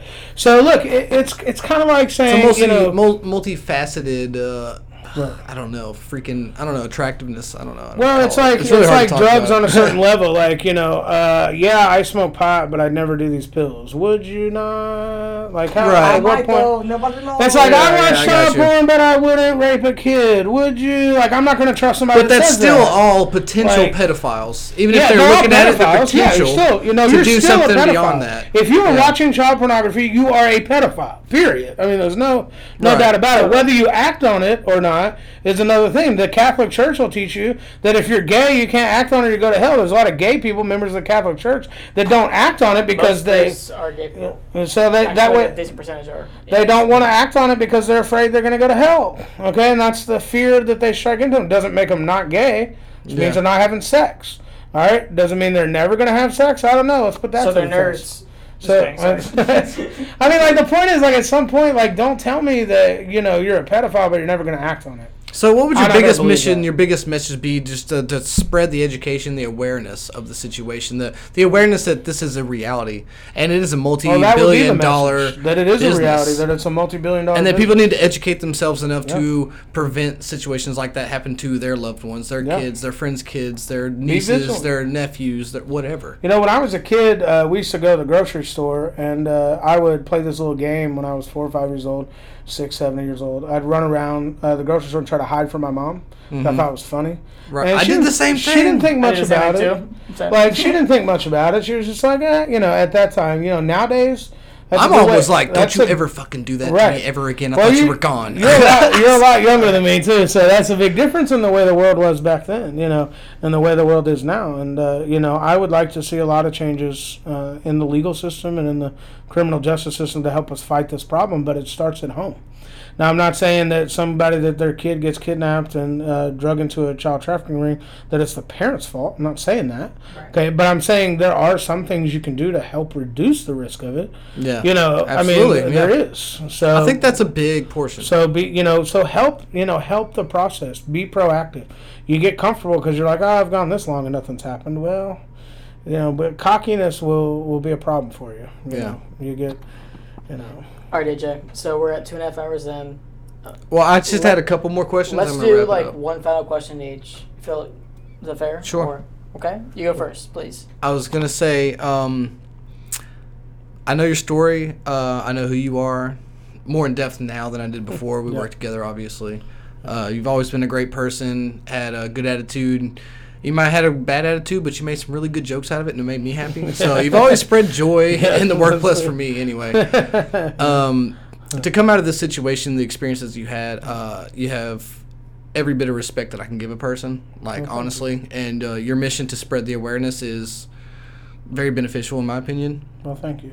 Um, I have one more question for you All right. in all this. Do you plan on doing anything else in politics, like going on and try to, you know, change laws and really make a movement or anything like that? You know, I uh, I've done a lot already. Um, you know, we I wrote the sex offender legislation that uh, made it illegal, made it a felony for sex offenders to have social media pages. Well, we got okay. it passed. No and then uh, and then it got shot down by the U.S. Supreme Court. So I'm not really getting along with the Supreme Court really so much. But yeah, uh, it doesn't work out well. We don't have a great relationship, I guess. But uh, they shot that down because they said it violated their freedom of speech, which I said, you know, is horseshit because maybe they should lose that. Um, you know, just my opinion. Uh, I do have a vision. I, have a vision that I think this really hurts, but. Uh, what I'd like to see sex offenders uh, having no access to internet um, you know, no ability to access the internet in their home because they use it to uh, become predators from their home. In the 1960s, people say there weren't pedophiles then, right? Or not very many. Sure, there were. They just didn't have the ability to go find the kids like they do now. They didn't have the Yeah. internet. You wanted to follow a kid home, you had to fucking follow the kid home. Right. You know, nowadays you got location settings on apps, and you can just Yeah. sit in your fucking mama's basement and be a creepy ass pedophile and strike at the right completely moment. support Yeah. that. Yeah. So I mean that's a big deal. But again, there's a lot of roadblocks to that, and legally, constitutionally, I'm not sure it's legal. But that doesn't mean that I don't think it's a good idea. You know? Yeah, for So, sure. And, and I don't uh, think so- that means that a lot of people don't think it's a good Yeah, idea. Yeah, I think it'd be a good idea. I, I I'll say this to to wrap up that thought that. Uh, when you're convicted of a felony in this state and every state in the United States, you can no longer own a gun. There's a reason for that because they feel like you've convict you've been convicted of a felony and you are a criminal by conviction and Right, you should no yeah. longer possess a gun because it's not in the best interest of the rest of the world for you to possess a gun. And that can be So- translated into pedophiles on the internet. That's what I'm saying. The the right to own a firearm is a constitutional right, but we take that away from felons. Absolutely. Same The- with voting. the internet and, and, and voting too, yeah. And so the internet is one of those things that could hinder freedom of speech without access to it, which is a constitutional right. But we already have statute presented, long standing statute that says we can take away any constitutional right we deem as a safety issue if you're convicted of certain crimes. So if you're convicted of sex offenses, take your fucking internet away. Absolutely. Why not? Fuck yeah. You know, you don't Damn. need access to it. Well spoken. Your question. That's you. Okay, so you answered a lot of this question before, but I want you to take away all the guardrails. So, what do you think um, people who uh, commit like a sexual crime in in like, in like a pedophile kind of way? What would be the correct um, repercussion for them? like what what should happen to them? Yes, Yeah, so I mean, like, like don't yeah. hold back. Just tell, tell me how you feel about it. Yeah, I think. Uh, I mean, personally, I think that um, I, I'll say this. I'm gonna I'm gonna hit on two or three points, but uh, the death penalty is something I've been against generally as a as a as a law.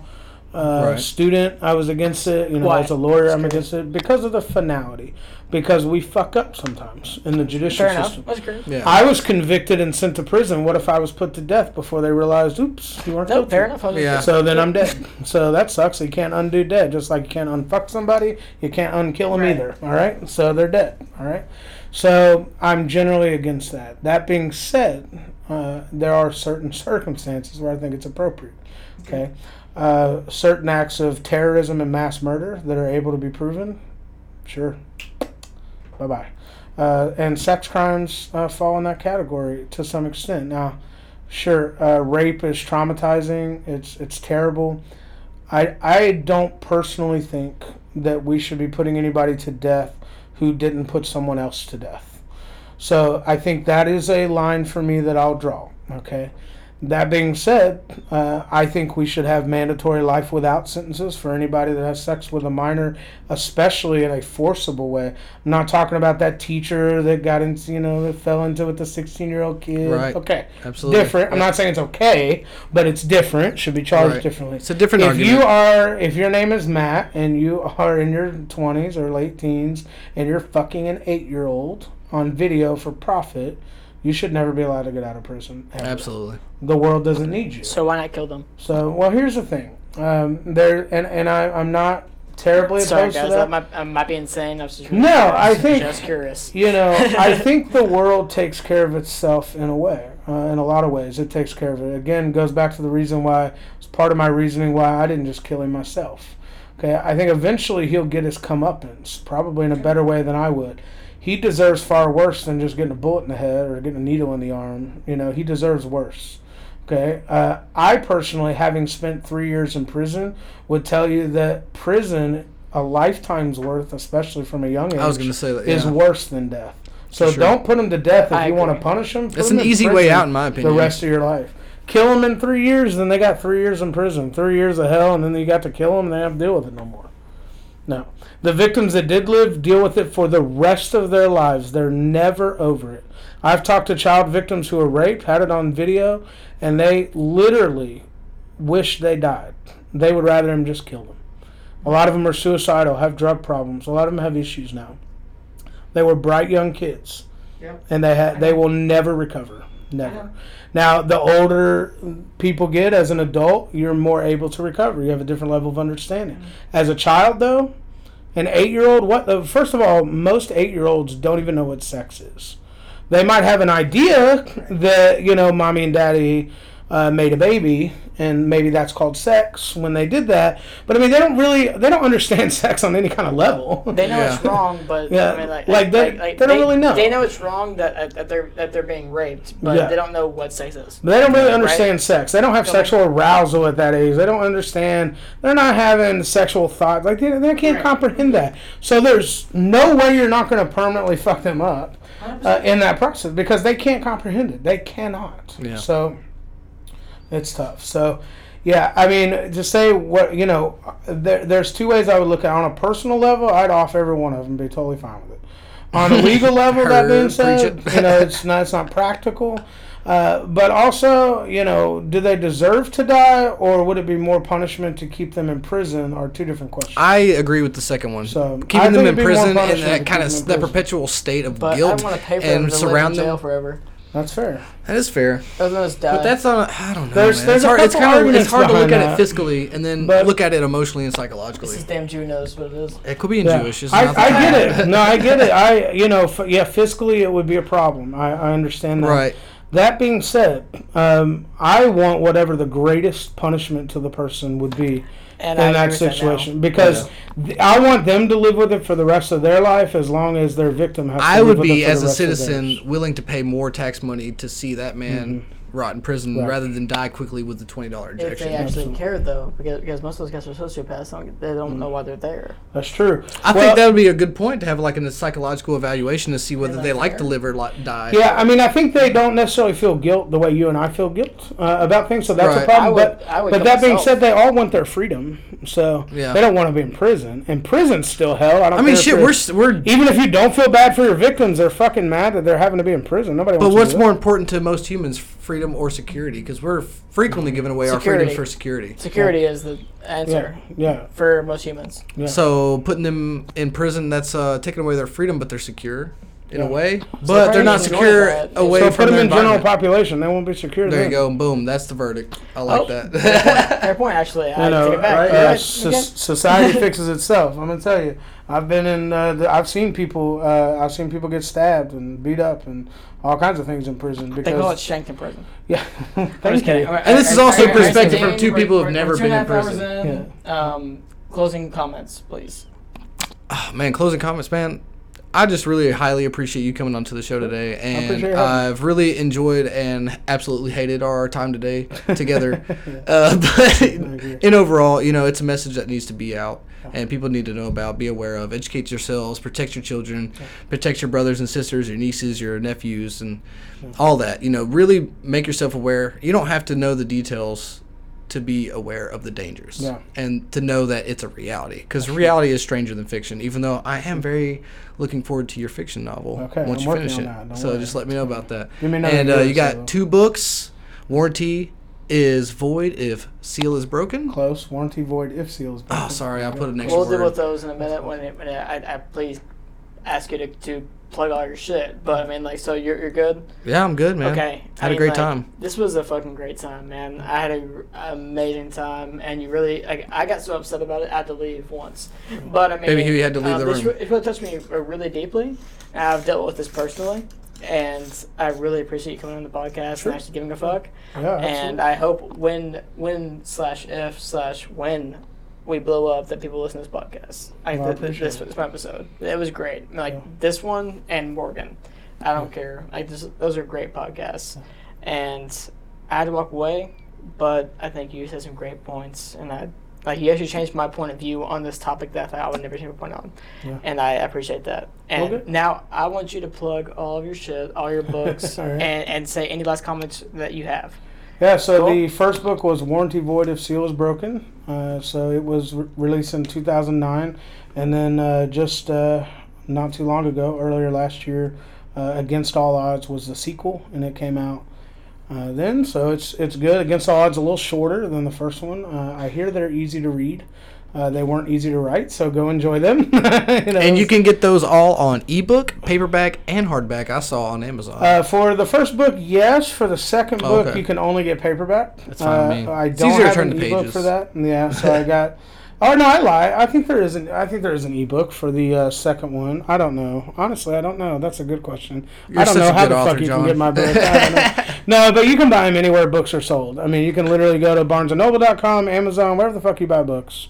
Uh, Google Play, it doesn't matter. You can go there, buy it, download it, whatever. It's good. Yeah. You can get it anywhere. Awesome. So uh, you know, so yeah, so they're good. so So check them out awesome. guys So I appreciate you guys having me on. You know, absolutely It's been fun. It's a great time. All right, so to finish this off, we're going back to our boys, Mojo Thunder. enjoy the music baby Yeah.